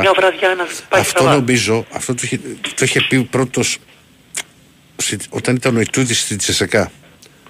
Α, αν, αν το θυμάμαι καλά, η Τσεσεκά ήταν σίγουρα, αλλά νομίζω ότι ήταν και με τον Ιτούδη προπονητή, ότι να γίνονται, ότι ε, να μην υπάρχει Final Four και να, να κρίνεται στις τρεις νίκες, όπως γίνεται τώρα η σειρά, όπως έγινε τώρα το Ολυμπιακός Φενέρ, το Ολυμπιακός Μονακό. Ναι, δεν είναι δίκαιο όμως για την ομάδα που α, απλά, κάνει όλη τη χρονιά, κατα, καταλαβαίνω, καταλαβαίνω πως το λες, απλά που σου λέω από την άλλη, δεν δίνεις το δικαίωμα σε μια ομάδα η οποία. Και δεν το λέω μόνο για τον Ολυμπιακό. Όχι, το λέω και εγώ το λέω. Γιατί ο Ολυμπιακός σας πει φέτος τερμάτισε πρώτος. Τις άλλες φορές σας πει πήγαινε. Αρχόταν από τέταρτος, πέμπτος. Δεν μου λες, αν βρεθείς σε κακή μέρα με τη Μονακό ή τη Μακάμπι, είναι δίκαιο δηλαδή να μην έχεις ο Ολυμπιακός που έχει παίξει όλη τη χρονιά, να μην το πω άστο, να μην το πω στην αργό, να πω φανταστικό μπάσκετ. Γιατί να μην έχει ο Ολυμπιακός. Το καταλαβαίνω. Ρε σου είπα, εγώ καταλαβαίνω πώς το λες. Απλά σου εξήγησα. Και το λέει ένας που δεν είναι Ολυμπιακός. Δεν είναι δίκαιο το σύστημα. Το Final Four έχει τη δική του μαγεία.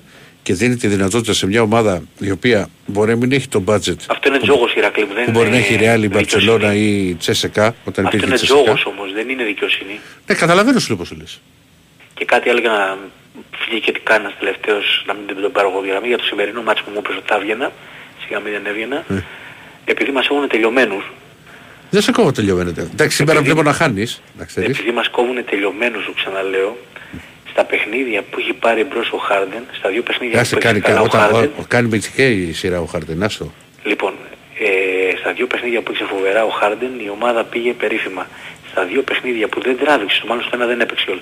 Στο, στο, στα δύο παιχνίδια που δεν ήταν ο Χάρντεν, ειδικά στο ένα που δεν, ήταν, δεν πήγε, δεν τράβηξε. Τελικά ο Χάρντεν αποδεικνύεται πιο κομβικός από τον Αμπίτ. Αποδεικνύεται σε αυτή τη σειρά πολύ πιο κομβικός από τον Αμπίτ. Πες, πες, πες και μία ώρα από... Τι ώρα πήγαμε, ε?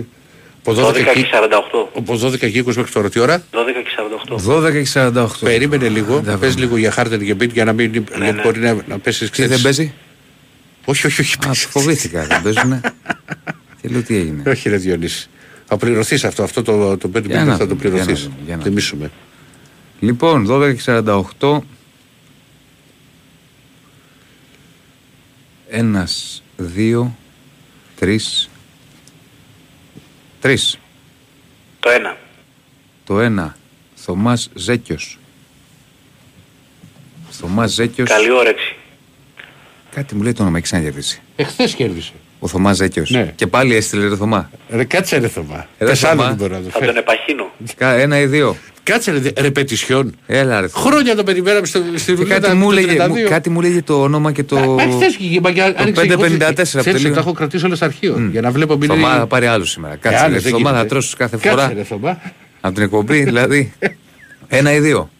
Ένα πάλι. Αθανάσιος Χριστόπουλος. Όχι. Τελειώνει σε τρία μηδέν τέσσερα το τηλέφωνο. Αυτό είναι δύο στα δύο. Φοβερός. Παίξε κανένα τζόκερ. Έχω παίξει ένα τζόκερ εκεί. Είχε ο Θωμάς. Λοιπόν, Αθανάσιος Χριστόπουλος, ο νικητής που παίρνει το δώρο από τα άγραφα. Για ρίξε μια πινελιά τελευταία. Λοιπόν, μια τελευταία πινελιά. Ελπίζω και πιστεύω πάρα πολύ στην ομάδα μου στο Ν Μπι Έι ότι μπορεί να κάνει τη ζημιά και σήμερα ακόμα. Να ξέρεις, θεωρώ ότι η Βοστόνη είναι το φαβορί. Εξακολουθώ να το πιστεύω. Αλλά είναι σε τρομερή κατάσταση ο Μούσιας. Σε τρομερή ο, κατάσταση. Ο, ο Μούσιας ε, έβαλε και ένα τρίποντο προχτές, αλλά είδες παρόλο ότι βάλε το, το, το, το, το, το βάλε και πήρε στην νίκη. Θα, θα το τρώγαμε παρατρίχα στο εκπρόθεσμο. Μπήκε, το έβαλε ο Σμαρτ. Ναι, ναι. Εύτη, στο τσακ. Λοιπόν, παιδιά, καλό βράδυ με υγεία να έχουμε. Να είσαι καλά. Και καλή καλό βράδυ, καλό βράδυ. Λοιπόν, αυτά. Α, εκδόθηκε κοινό. Δεν πειράζει να κλείσουμε για άλλο νωρίτερα. Εκδόθηκε. Κοινόβα, όλο ο λογαριασμός πληρώνω. Λοιπόν, να είστε καλά. Ευχαριστούμε πολύ. Όχι, ρε φίλε, δεν απαγορεύεται να στείλει συνέχεια, αλλά εντάξει, ο φίλος κέρδισε χθες. Κέρδισε χθες, ρε φίλε. Πήγα, yeah. πάρει κάποιος άλλος σήμερα. Του έκανε και αραβόνα, στα έγραφε. Ναι, ναι. Άμα το συνεχίσε, άλλες και ο κληροσούλες ήταν. Λοιπόν, λοιπόν. Είπαμε. Λοιπόν, να είστε καλά, ευχαριστούμε πολύ. Τα λέμε αύριο. Γεια σας. Yes.